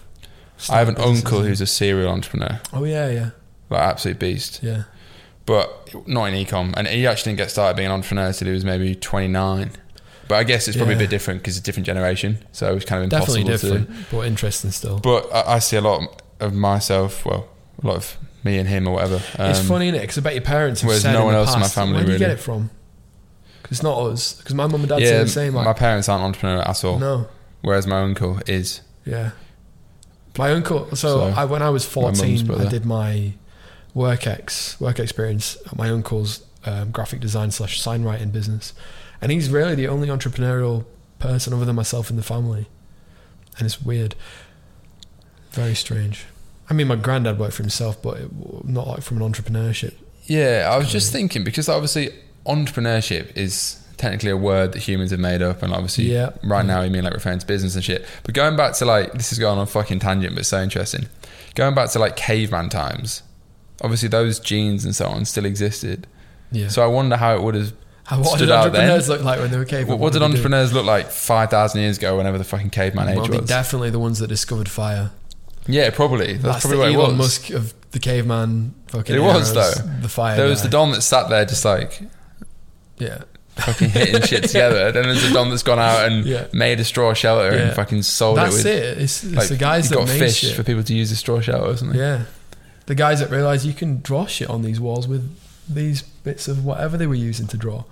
Yeah. And then he started That's selling them to the other cavemen for pieces of meat. That That's is that's what the entrepreneurs did in, in that era. Yeah, that's cool though. I would. Fuck. Yeah. It's such a deep question. It is. But I do think it's it's crazy how much like psychology impacts your behavior and you know ultimately your outcome.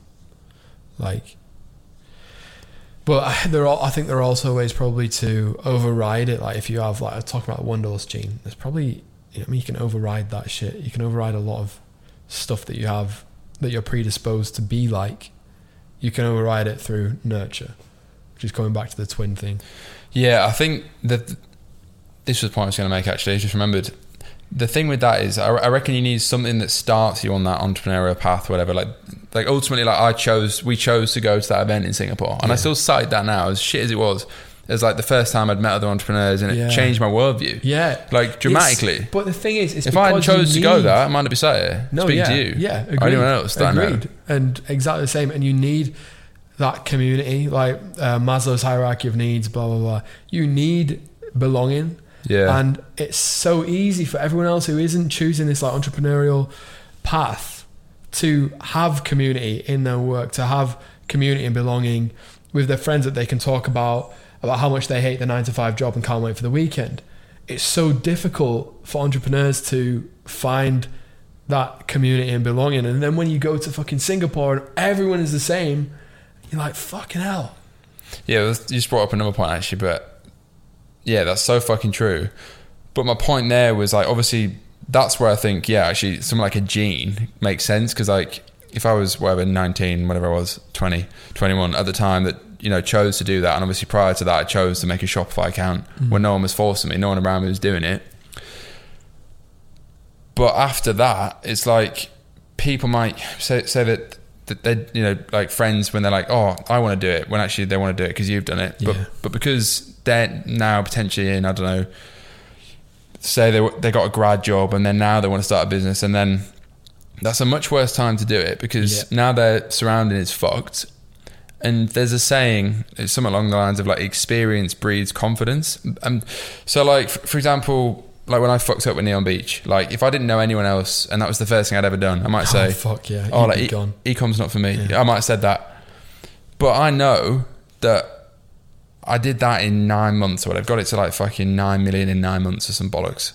I'd done Midnight City. I'd done a clothing brand before. I, I know three or four good mates that are running brands that are all telling me just do the next thing, of course, Yeah. because that's a different conversation. Whereas if you speak to someone that's never done that, they might say, Oh, why would you want to go? a job, why would you want to? Oh, yeah, shit. exactly. That's what I'm saying. So experience breeds confidence. So like, yeah, that fucked me up for a while, but like, I never for a second thought I'm not going to start the next thing and that be a success. Of course, I'll start the next thing, Yeah. and of course it'll be a success Yeah, because. exactly.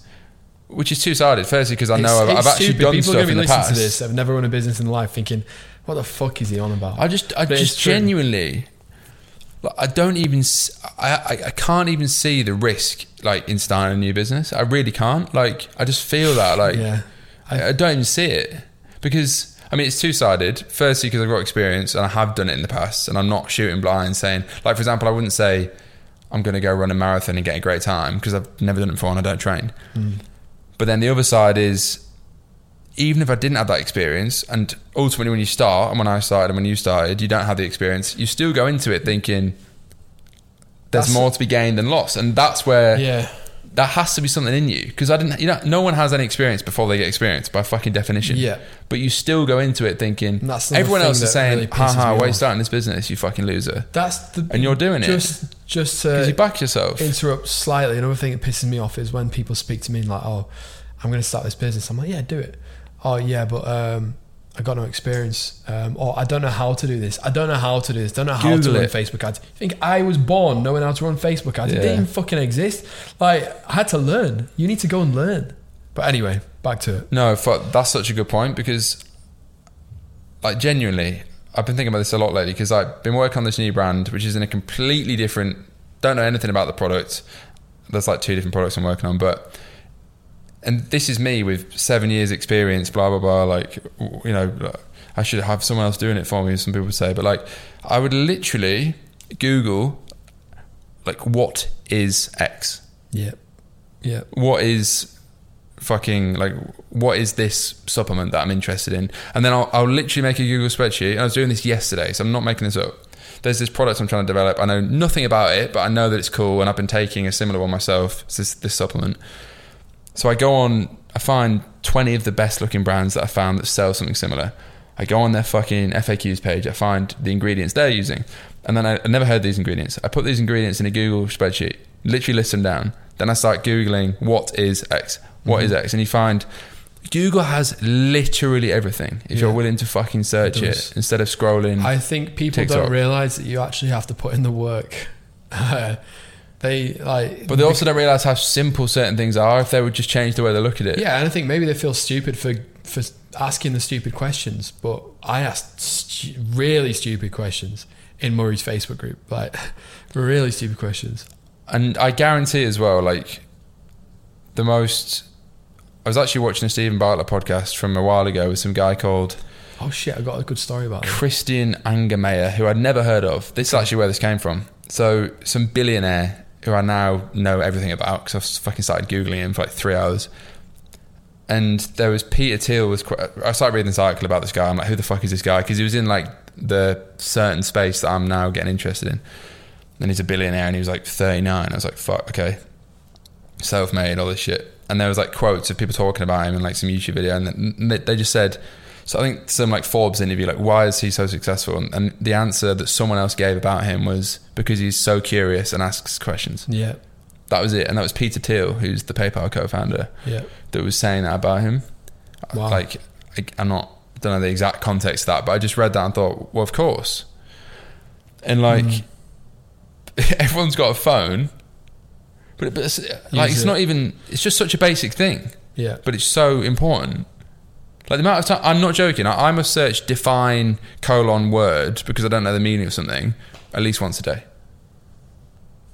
Like, I'm not even joking. what- There'll be a new word I come across. I mean, people should be using the phones for that more than scrolling fucking influencers' feeds on Instagram. I do that a little bit as well, but Well, like, yeah, I mean, so do I. But I mean, The amount of basic Google searches I put in just to like find out shit per day Yeah. is probably mad. And to a lot of people, Yeah. that would be like, "Oh, you're stupid. Why are you doing that? If you don't know it, you shouldn't do it."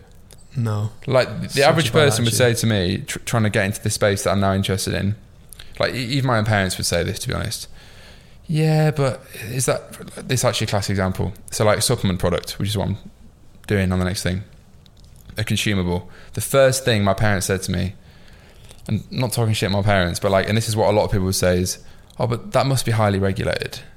Like Mm. there must be. What if like a customer dies taking this Yeah. somewhere? Like, f- firstly, like obviously I've thought of that, and then Mm. the answer to that is well, just speak to a supplier, learn about it, and white label a product to start with, so it's already been tested, all this shit. But secondly, if that's the first thought, instead of fuck me, I'm excited by this, Yeah, I'm getting finding butterflies a reason to it. fail before you've started. Like that is why I think th- your point of there's probably a fucking gene, which would explain there has to be something. Mm. yeah, you're Like thinking there has to be something, is what I'm saying, because Yeah. I would never even think that. Yeah, but that's if there is a gene, it's kind of sad because I would like to think that entrepreneur, entrepreneurship can be developed in people. Like can teach it in school. Yeah, true. Tom Bilyeu speaks a lot about that because he said he was basically a loser until he was like 27 or something, and now he's a fucking billionaire or some shit. I mean, you could still be a loser if you're a billionaire. Yeah, but like, as in he wasn't an entrepreneur. Yeah. like he was I just mean, a lazy fuck, yeah. and then he built this Okay, billion oh, dollar right, business. just like a layabout. so he, yeah, because he talks about that. He says Yeah. because it is a good point, but I feel like there has to be something. Just touching, going back to Steve Bartlett. So there's so much stuff I've brushed over that I did before I kind of moved into ecom. Mm. So, me and Zach, who I'd previously mentioned, started a vintage clothing business, and we'd go to warehouses, buy all this fucking I remember this. vintage shit, and we'd go to because we both worked in events, we kind of knew how to promote events, and we were marketers. You know, you'd create a Facebook event and invite us to the Facebook event. That's Yeah. marketing, isn't it? Yeah. Um, It is. anyway, this this event in Nottingham somehow took off. So we went and rented this place. It's called I can't remember what it was called. They're really cool. Um, rented this place and we had this like vintage fair. But um, anyway, when we were going to get the clothing, we'd got a train because neither of us could drive at this point. And now at the time I was building for the business an app, an engagement app, like you know all these like auto like auto follow things you can get from Instagram. Mm. I was Follow, like, building one for Depop, and if you don't know what Depop is, Oh, it's like an Instagram eBay hybrid type thing. And no one had ever built one for Depop, and I was like, I'm fucking building this. I'm gonna make millions off it. Um, so I built this thing, and we started running it. We turned it on, and it ran overnight.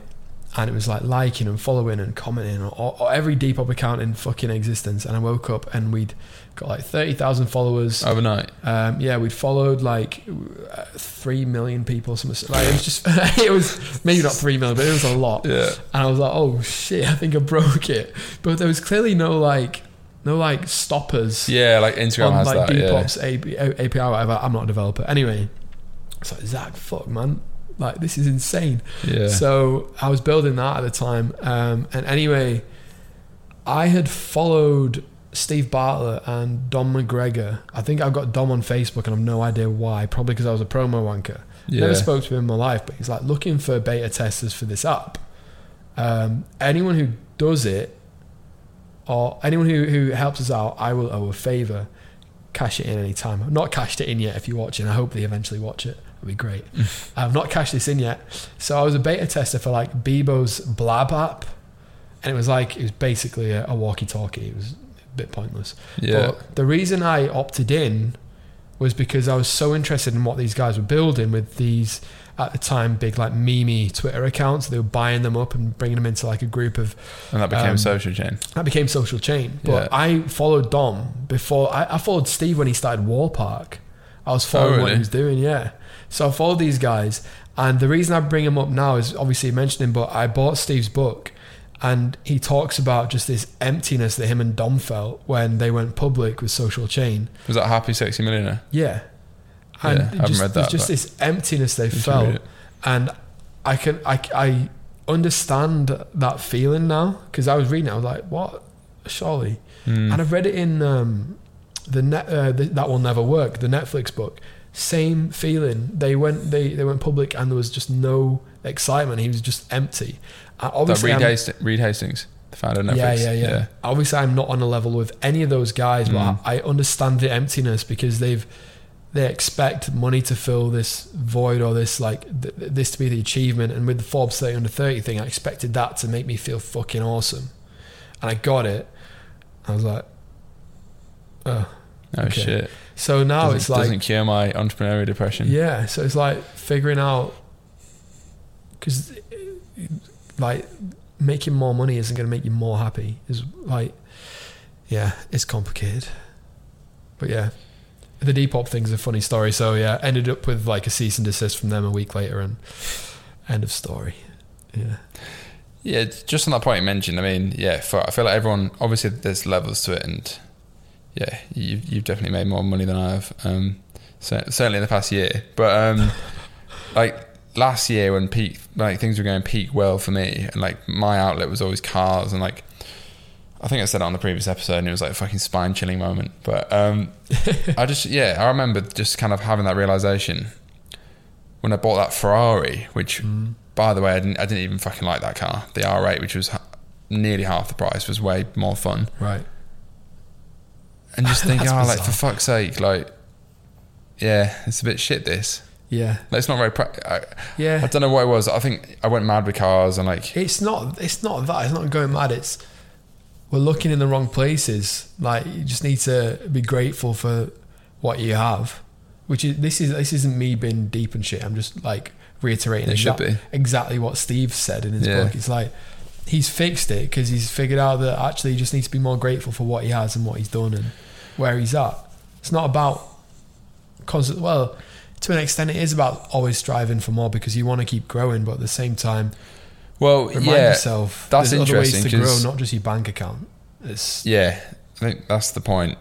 And obviously, yeah, you can be grateful for what you what you have now, and still want more, and then be grateful then. But I think, like in the entrepreneurial sense, like you, you realize that even like starting this podcast, like I've realized just like how much I enjoy just fucking sitting down talking shit and with you're a not few making money off this right now, and if you do in the future, who gives a shit? You just enjoy this, yeah, and it's it's a release as well. It's an output, like just been able to. And I'd, I probably got, I probably went through a few years. I think I can't do anything that's enjoyable unless it's like making money. You know what I mean? Like, yeah. if it's not driving revenue, I'm not going to do it. Like, As if like when that, you're a that newbie. cha-ching sound on Shopify is like internally connected to your happy, like your dopamine. Yeah, I've not like- heard that in years. To be fair. I mean, people that have that app No, on yeah, their phone me neither, but- virgins, but The guys listen to this, maybe they're just starting out and they're waiting for that cha-ching sound. yeah, It's as if it was like connected to dopamine. that will give you just depression and mad. extreme bipolar, which probably did to me. Like, I feel like Well, e-commerce, it's a game. The game e-commerce the app. Shopify heightened my fucking underlying mental health issues. Yeah, like it's just like the ups and downs. the whole dopamine thing where you get like a like or a notification. It's a even worse because it's financial. It's a fucking cha-ching sound. They didn't put it there for no reason or because it sounds cool. yeah, It's because it triggers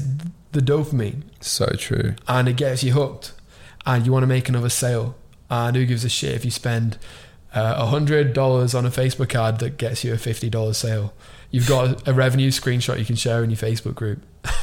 like, I feel like we're getting into a deep part of the pod, but it's f- fucking usually the best parts. Mm-hmm. One thing we nearly started speaking about earlier, or, or I wanted to mention, was I feel like something that's so common but just not spoken about enough, and probably exaggerated by COVID and shit. Is just how fucking lonely, like starting a brand or a business and just genuinely being an entrepreneur is, yeah, not even the start. Like, I've felt just in general. major loneliness. Is what year is it? Still 2021? Yes, this year. Yeah, Um, it doesn't necessarily have to be when you're tucked away in your bedroom saying no to your friends who are going out to the pub or on nights out and you want to build this business. It can be when you built your business and there is just no one around to talk to about it because no one really understands your mindset. And when you do try to talk to them, they don't want to talk about that. Or they will try to talk about it and bless them, they do try, but they just don't get it. They don't understand them. It's my, Mm. my parents. So my parents my dad specific, like specifically will um, you know he clearly is really interested in it and he wants to understand and he asks these questions and I want to talk to them about it but it's very hard for me to do that when the replies I get are not Mm, as in depth as I would love it I can't have a proper discussion about it I think it comes down to just a difference in mindset. Like there was a time, and I think I told you this. Um, there was a time ages ago where he was like, "Oh, you want to be careful, otherwise you're gonna." This is years ago. You want to be careful, otherwise you're gonna have to sign up for that. You don't want to exceed the VAT threshold. Mm, And I came to the office, and it was just that. good to be able to talk to you. Like, oh my god, fuck! Like, my dad's just told me this. I'm like, why has he said this? Like, this is just totally the opposite mindset. yeah. And just having you and Eddie there to talk to about it was so good. It's yeah, I think it's lonely in two ways. Firstly, it's lonely physically because particularly when you're getting started, you're not in like an office. You're usually just Yeah. literally in a bedroom or in your house. And then even when you get going, you're less likely to be in a big office or anything. So Yeah. like you, like you got fucking hundred people, but you work from home, hmm. and that's Yeah. by yourself most of the time. And then it's secondly lonely, and this this is probably well, as lonely but not physical is the like the, yeah I guess the mental side like people like a there's less people to relate to in general Yeah. so unless you have that circle which is I think why I sought that circle so much by like which is why when I see having you to guys, move to London shit like I've not met Tyler, I've not met Billy. I follow them both both on Instagram. I met Fred once, and I'm and I see you guys all together, and I'm jealous. I'm like, you fuckers! Like I don't have that in Leeds. Well, that's the thing. So like, yeah, that was yeah. I, I just I couldn't live like in York or. I mean, as, as long as I had entrepreneurial friends around, it was just like the, the one I ended up just landing here because this is where the people that I'd met initially through traveling, which was initially because I went on that fucking Singapore event, Yeah, yeah, and I wouldn't have gone to that Singapore event if I hadn't joined a Facebook group because I was fucking lonely in uni while trying to learn Facebook ads. right. So like, there's like butterfly effect. yeah, And then, like you were saying just then, like yeah, you, you speak to your parents, uh, but basically anyone that's not an entrepreneur, like, and again, it's not saying entrepreneurship is better or worse, whatever. Even though ninety nine point nine percent people watching this are either entrepreneurs or pursuing entrepreneurship, it's just different. And I mean, you don't necessarily even have to be an entrepreneur. Like, so would you consider an influencer to be an entrepreneur? Would you consider an OnlyFans girl to be an entrepreneur? Would you consider like well, a watch, ep- watch episode three about this. In, s- in some ways, yes. In other ways, no. Because I'm just thinking like they probably experience loneliness as well. Yeah, yeah, yeah, yeah. True. Especially in like that the respect. OnlyFans girls who are tucked up in their fucking bedrooms or the random hotels they book to take photos all day. Yeah, if they're making ten grand a day sending ass pics, then Yeah, but still I'm lonely. jealous. They're still lonely. So, Yeah, true. You know. Um, yeah, because like But just being able to speak to people who experience, they basically work on their own in solitude. You don't have to be an entrepreneur. Like Yeah. Maybe even artists or writers. I mean, to be fair, uh, obviously COVID meant a lot of people that were were, were used to going to the office every day were Yeah. suddenly experiencing that. That was quite interesting actually, because I remember my brother. Forget the exact conversation was like last year when he was working from home for ages. ages was like, "Oh, "You've always done this," I was like, yeah, Yeah. it's not like, and you've been saying I've got a great life, blah blah. blah. yeah, Like, yeah, yeah. it's quite fucking shit some of the time. Like Yeah. elements of it, obviously when I wasn't traveling and so on. But obviously now, yeah, most people have gone back. If they had an office job, they're, they're in the office at least some of the time. And if they're not all the time, they at least like have more people by default that they're working with. Yeah. Which Whereas- I think, like, yeah, I don't know. Maybe that's why I sometimes have those feelings of, fuck it, should I just get an office and build like an in-person team? Is Mm. it to cure my loneliness? Who knows? Yeah, I, I honestly don't know if I'll ever do that or, or if I'll ever change oh, I'll of heart. do. I don't know. fu- I don't know actually. Maybe when I'm 40, 50. yeah, I don't know. Family business, What's generational wealth, and all that shit. Yeah, maybe. What has he got in his mouth? Oh, it's being naughty. P- people listening Yeah. can't hear this. Naughty dog. And d- do you think? And this is coming on to like something which has been going through my mind lately, which because of the current situation with me living alone. Um, right. like, do you think entrepreneurs should have entrepreneurial partners? Ah, this is such a good question. Um, Kind of led on to a different topic, but this is a really good question. I think about this a lot. I've thought about it a lot and I've lot. debated it a lot. recently as well. Um, I I Adam think, single for the record. I think it. I think Forbes it depends on the person. Like for me, I've never had an entrepreneurial girlfriend, so I would quite like to experience it to know if that works for me better than a non-entrepreneurial girlfriend. Do you know what? She doesn't even have to be an entre- entrepreneur. Just work remotely. Let's go. yeah, ex- I was about to say that. Like, just work remotely. That's sound. That's fun. I, I, am not sure. Well, I am sure, actually. I was going to say I'm not sure I could have a girlfriend who works in an office, but I have had one, and it was fine, and it works. And just because that relationship didn't work doesn't mean that's the reason it didn't work. That Yeah. wasn't the reason it didn't work. Hmm. So I think it's different for everyone. If you if you if that's a deal breaker for you, you're not a bad person for being so like it's not even fickle actually for having that as a deal breaker. She has to be an entrepreneur. She has to work for herself. If that's your deal breaker. That's your deal breaker. Like Yeah, I, I think for me, I, I probably actually said, and I've currently got a girlfriend, but like previously said, uh, and, and my girlfriend isn't entrepreneurial. And yeah, I don't think I want an entrepreneurial girlfriend, but I've said to my current girlfriend, I do find it frustrating sometimes that she has, she works in advertising in a big like 500 person office, like just like more like traditional, and like she can't travel. So I remember previously I'd, I'd said, and like Right. months ago, I really want to go to fucking Amsterdam for a week. I just like want to because that's what I would have done in the past. And she's Yeah. like, I can't go. right. And what did she say?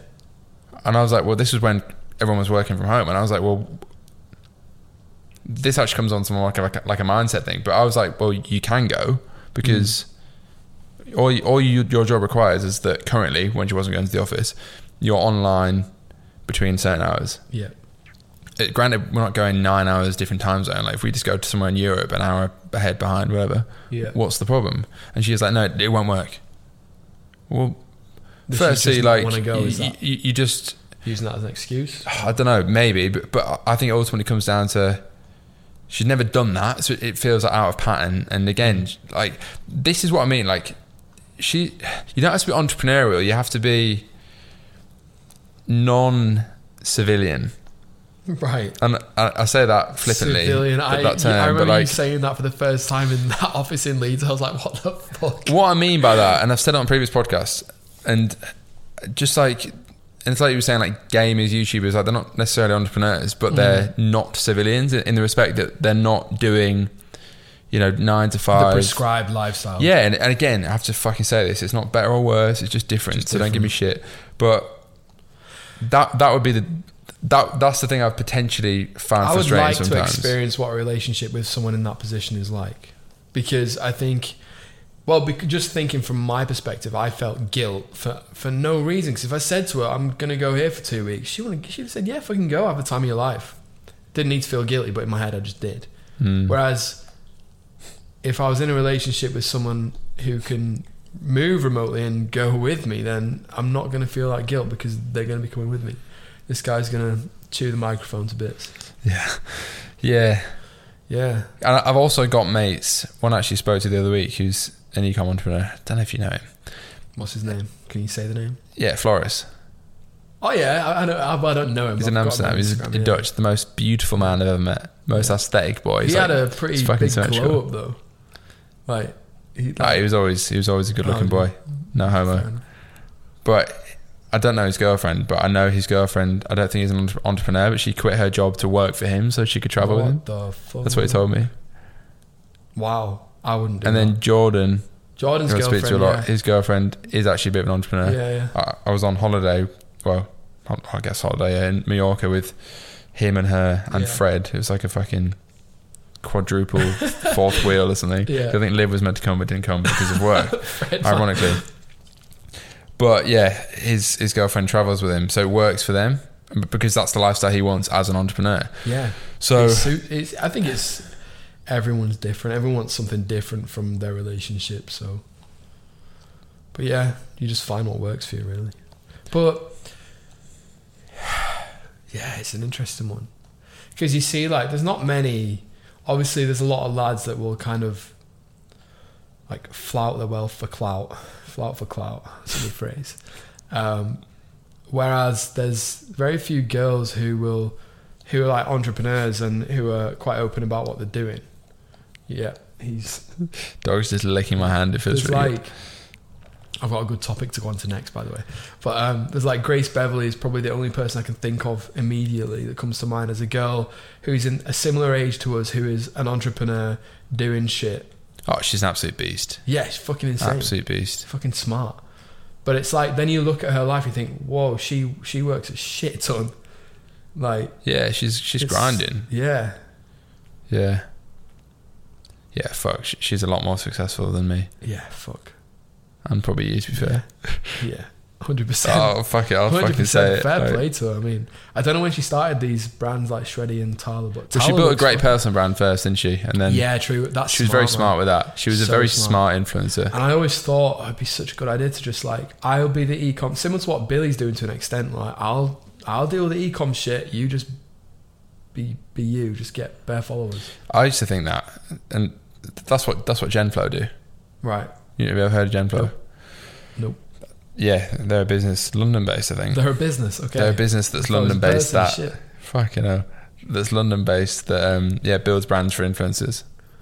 I think if Taller's actually well, one of their um, brands, or- or was one of their brands. To an extent, he? With like Leon Scott or someone, or release some Well, product line yeah, it's not quite the same because it's, it's not their brand. That's just more like influencer stuff. But Right. yeah, No, but I think he has some equity in it. Alex Cannon does. The They're him, 50 they're yeah, yeah, 50 yeah, 50. yeah, yeah. Yeah, that's, that's different though. I mean, he's, he's an influencer owner. Right. He's not an influencer just doing a collab. It's not, it's not quite the same because they're just co founders. Right. Whereas what I mean, Genflow like, would- will go to an influencer and say, We'll build a brand for you. Here's X, Y, and Z that you need to do. Do you, do you reckon the influencer gets much say in terms of the brand that gets built? We want to build a fucking. I don't know too much to be honest. I know Rob Lipsett did these fuel cakes, these protein pancakes. Right. He's that fitness influencer. But I don't know exactly how it works. But it's quite an interesting model. Yeah. Sorry, yeah. So the other thing I was going to come on to because I said Grace Beverley, but also I follow her because she was on The Apprentice. Camilla Ainsworth is quite active. in Oh yeah, with that milk brand or something. Yeah, it's You funny. You look at so I well, I fucking Why love, milk? I still fucking What's love The? Apprentice. Milk. Milk. Yeah. I think Milk Plus. I haven't watched it. Yeah, that's it. I, I, haven't watched The Apprentice, The in years. And I obviously I don't know how long it's been going. Maybe like I want to say ten years. So Probably that more, make- to be fair. 15. So let's say when it started, yeah, actually, let's say it's been going like 15 years. I'm 27 now, so let's say I was 12, right, and it, it came out, and I was like, oh, these guys are fucking cool. This is great. It's, it's a TV show about entrepreneurs. And then you grow up, you don't go on The Apprentice, fuck that, Hmm. and you build your business. And then now I watch it from a different perspective, and I'm like,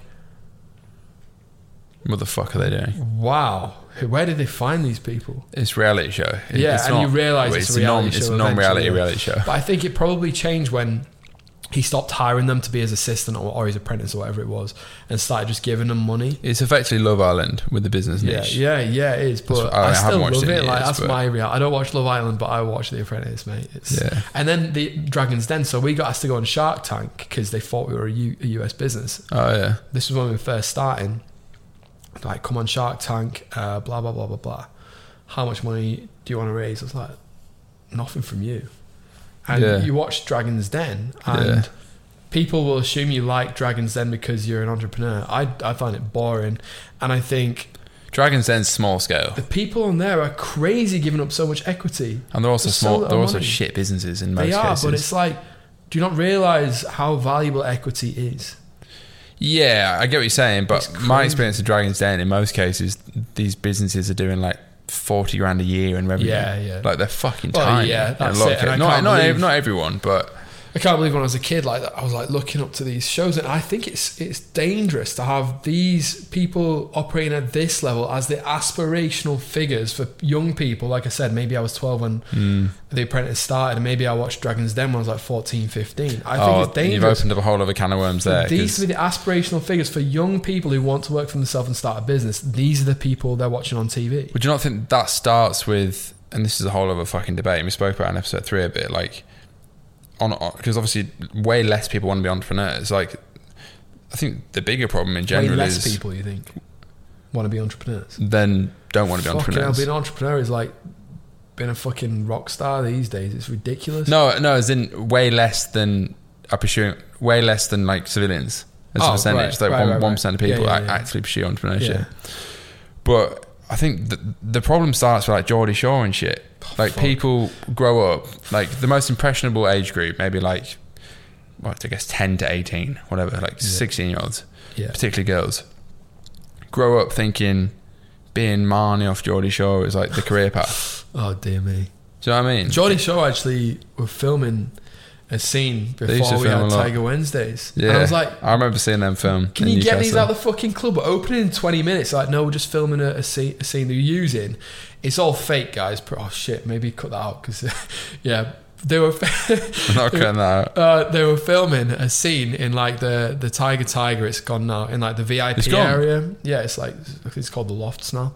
So they're filming like a scene in the VIP area in Tiger Tiger, and the VIP area tends to be where you would sell your tables and your bottles, and all my staff would go after the shifts. And I was like, the f- like we've got a thousand students queuing outside waiting to get in, and these bastards are filming a fake scene for this shit TV show. Yeah. Get them out.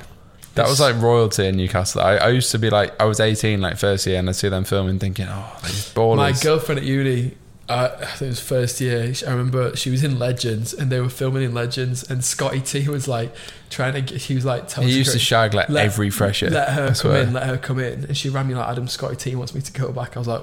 Right, I'm going out Legends. Not, no idea what I was planning on doing to Scotty T's fucking huge. But anyway, she came out. She's like, "Yeah, proper weird." Like they asked for my passport and stuff before they would let me through the barrier to like the VIP bit. I was like, "Wow, that's fucking weird." Just on like VIP, in going on another tangent here, because I, I don't really remember. It was like, it's like bottles, like tables and bottles, a thing in like clubs like that in Newcastle or in like in Newcastle. I don't think it is anymore. I don't know. I'm not. Because obviously, like, you, you get a fucking table and a bottle in a London club, you easily spend like three grand. But mate. It's Newcastle. It was probably like twenty quid. yeah, that's what I mean. Yeah. Like, who's going to go to it VIP? Like the local joiner, Well, I mean, back then, or like just footballers, I suppose. Yeah, Yeah, I remember going to Tup Tup, Tup Tup was good. Yeah, I liked Tup Tup.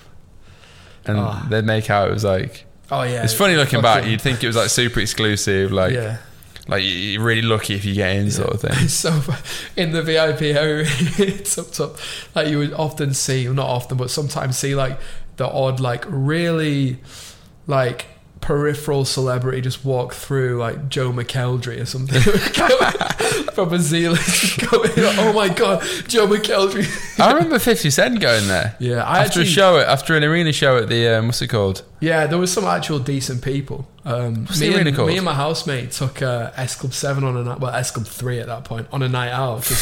this was um, in the third year of uni because I was running the event at Tiger. Um, there was a big like freshers thing and some freshers events company Yeah, uh, booked S Club to come and perform, and there was like Paul Bradley and Joe turned up, and they did this set, and then they were in like the staff room in the back. So I went through, obviously, to like I wanted to meet them, um, but I was like, oh, speaking to the manager, just chatting away, and I saw them. I was like, let's. And my, my housemate was with me because he's like, fuck, come on. He loves this shit. He was like, come on, we need to Yeah. go meet S Club 7. so That's classic. we went into the back and he was like, "Where's good to go around here?" And so we and my mate worked at one of the clubs. He worked at Bond Bar, so we like, "We'll take you to Bond, Bar." Bomba. So I went to yeah, Bar with S Club Three, and yeah, bizarre situation. But you just so many like just just like bygone celebrities. I forgot what we were talking about. Uh, I remember- Dragon's Den. Fuck knows. What What's he got? Basshunter. I remember Basshunter Oh, performing. Basshunter, man. Basshunter was he fucking massive lived in, in like, Sam Jacks. 2008. him. Fuck. Yeah, he got like a what a residency in Sam Jacks or some shit. Probably getting paid like two hundred pound a night. He came down from his Shit, IB for two hundred grand a night to Yeah, two hundred pound a night in. Newcastle. Decent, man. yeah, he's still. I think he still mates with the old manager of Sam Jacks by the looks of things. Fucking hell, So, yeah, it's mad. It's just like funny how your perspective changes on like D-list celebrities yeah. as you get older it is. and realize like what the world is. I forgot what we were talking about before the price of trebles. Fuck, three trebles for five it was. Not anymore, mate. Six quid rip off. Is it? Jeez. No, I don't know. It's probably like a tenner.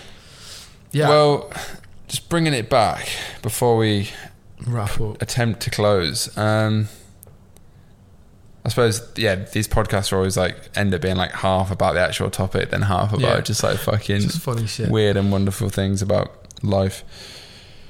So, what's the plan over the next year in, in life and, in, and in business? It's quite a short time frame. It is, but Okay. Um, you can do a lot in a year. Strap myself into my desk for the next two, three months, get through Q4, have a big one. Hopefully, close my first acquisition deal within the next seven days, which will be exciting. And I have toyed with the idea of doing like a limited series content, potentially podcasts or just like YouTube videos. Again, just limited content, limited series content, sorry. You get more views than me. Don't know. Um, literally just updating people in terms of this is the revenue, this is the expenses, this is the profit, Mm. This is how much we paid for it. And being very transparent about it and showing them how long it's going to take me to pay myself back to essentially get to the point where this business was free and now it's cash flowing me X amount and it's also worth this amount of money. So anyway, that that deal should close in the next seven to ten days, all being well. And that will be the start of a wider project, a wider direction for the company um, operating at a slightly higher level. Um, release these two Shopify apps that we have, which will be quite fun because I've never run a software as a service business without getting a cease and desist from Depop. um, continue investing in property, probably not as much. I mean, maybe I don't know. Like I always said to myself, if I can, if I can do 100k passively, personal income, Yeah. solely passively through property, dividends, whatever. That kind of gives me. I don't know why I have that number in my head, but I feel like that gives Yeah. me. Um, It's all you need, gives me really. permission to do stupid shit and take more risks with my Yeah. e-commerce company and software companies. So do that. Um, but in the meantime, also keep traveling, keep going to these cool surf camps, meet new people that are not perhaps in the business space. Maybe come down to London more often, meet more people, get in more circles. Definitely need to meet the sort of people you're meeting with by the sounds of it. Um, and yeah, just keep keep building the business. But I think for me, realistically, Crown and Paw probably had its biggest year last year, as as it currently stands, as the Mm. Crown and Paw we know right now at the time of recording.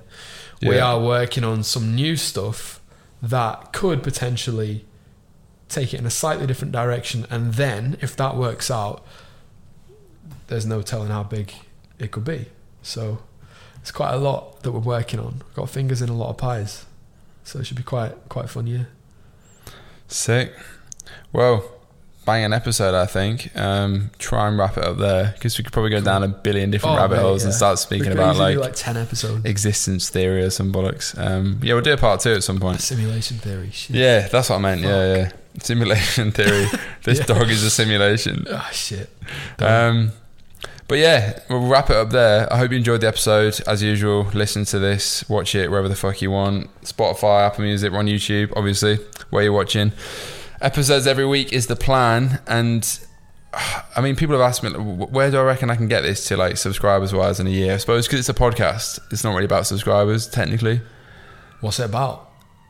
Listeners. Listeners. I guess that's a Is there, combination of like. what the stats on? Like, can you well, see like? yeah. I mean, I'm so new to this. This is another thing I was just googling: how to start a podcast, how to get it on Yeah. Spotify and shit. But yeah, it's Acast, but we, we like it's getting way more views slash listens see on like, YouTube. you know, like you have LTV and repeat repeat customer percentage. yeah, Like, you can, see, like repeat amount of listeners, amount of people like the re-listening. drop off rate. yeah, Oh, that, that like this episode might be too long, and everyone drops off halfway through. Adam, that was shit. most people don't listen to the whole thing. Yeah, They no, don't? yeah, yeah. Shit, man. Um, You Maybe I should leave to. some like golden nuggets You end. probably need to do the the thing that professional ones do is a little clip at the start of the best bit. yeah.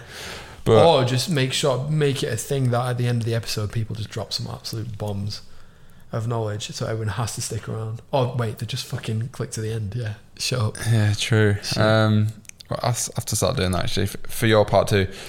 Okay. But yeah, hope you enjoyed the episode. Listen to it, subscribe, like, etc., etc. We got some bangers coming on the way. I promise you that. And yeah, cheers for listening. Cheers for watching. See you on the next one. Peace.